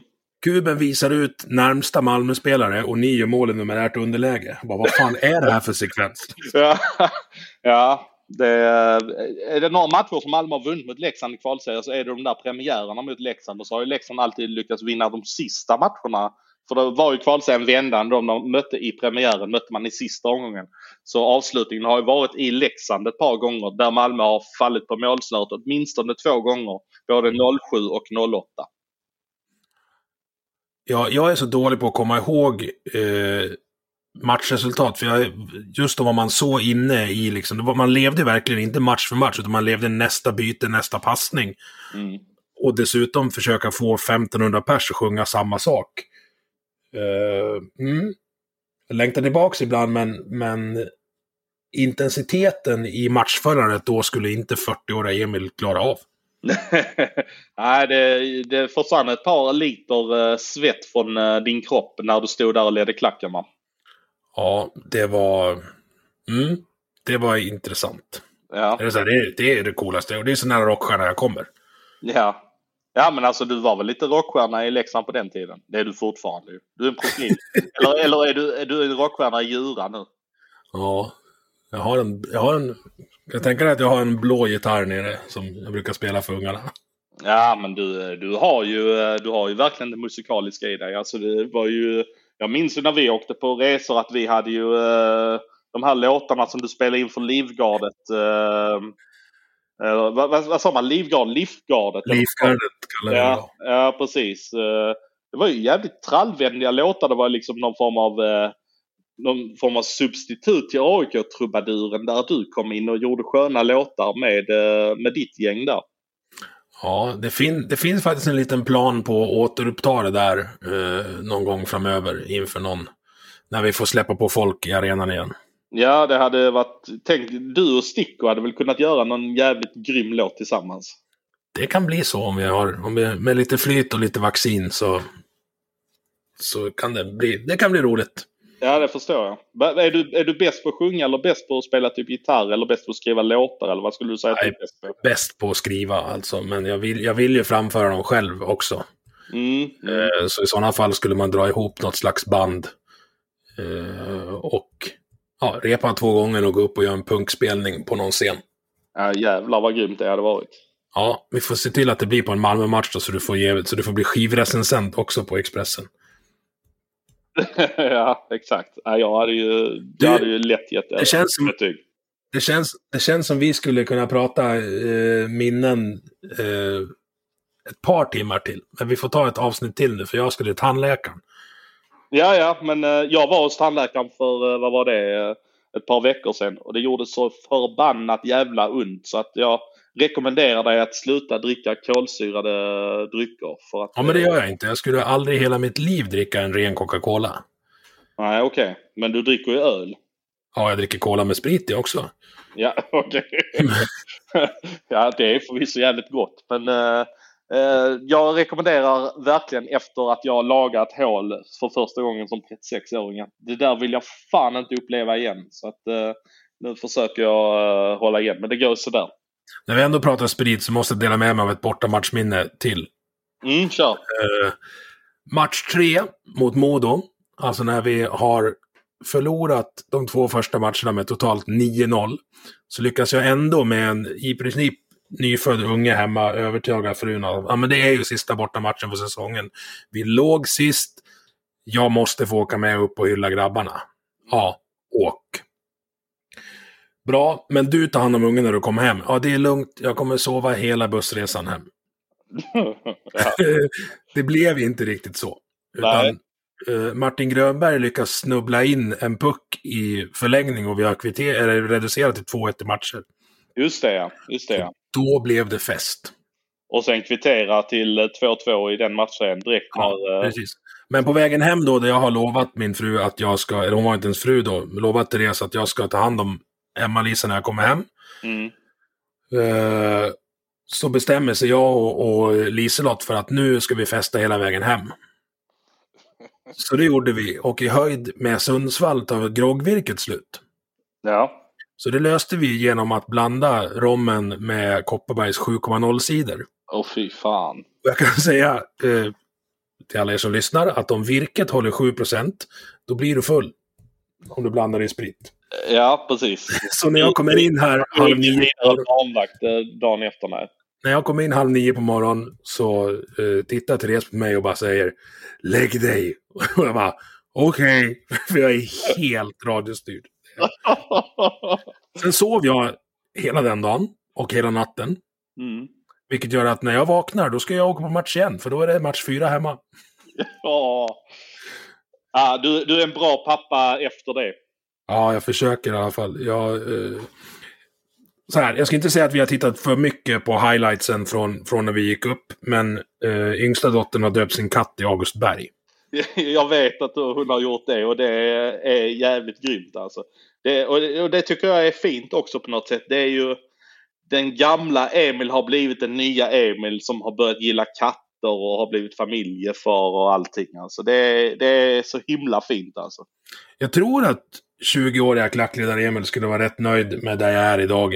Eh, minus katterna. För de tar det tid att vänja sig vid. Det är inget fel på katter. Jag vet att du gillar katter. Jag gillar mina katter. Ja, ja okej då.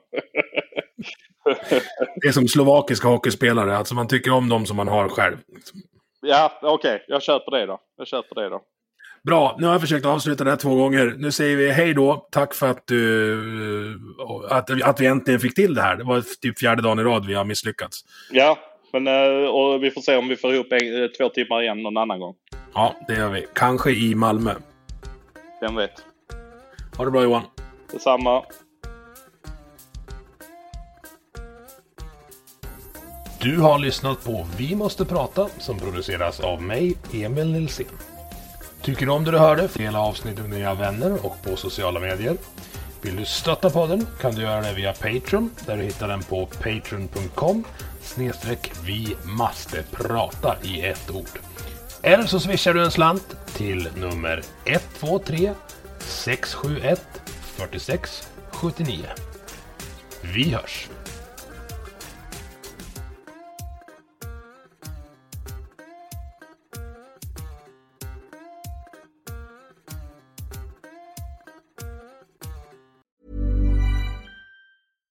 Flexibility is great. That's why there's yoga. Flexibility for your insurance coverage is great too. That's why there's United Healthcare Insurance Plans. Underwritten by Golden Rule Insurance Company, United Healthcare Insurance Plans offer flexible, budget friendly coverage for medical, vision, dental, and more. One of these plans may be right for you if you're, say, between jobs, coming off your parents' plan, turning a side hustle into a full hustle, or even missed open enrollment. Want more flexibility? Find out more about United Healthcare Insurance Plans at uh1.com.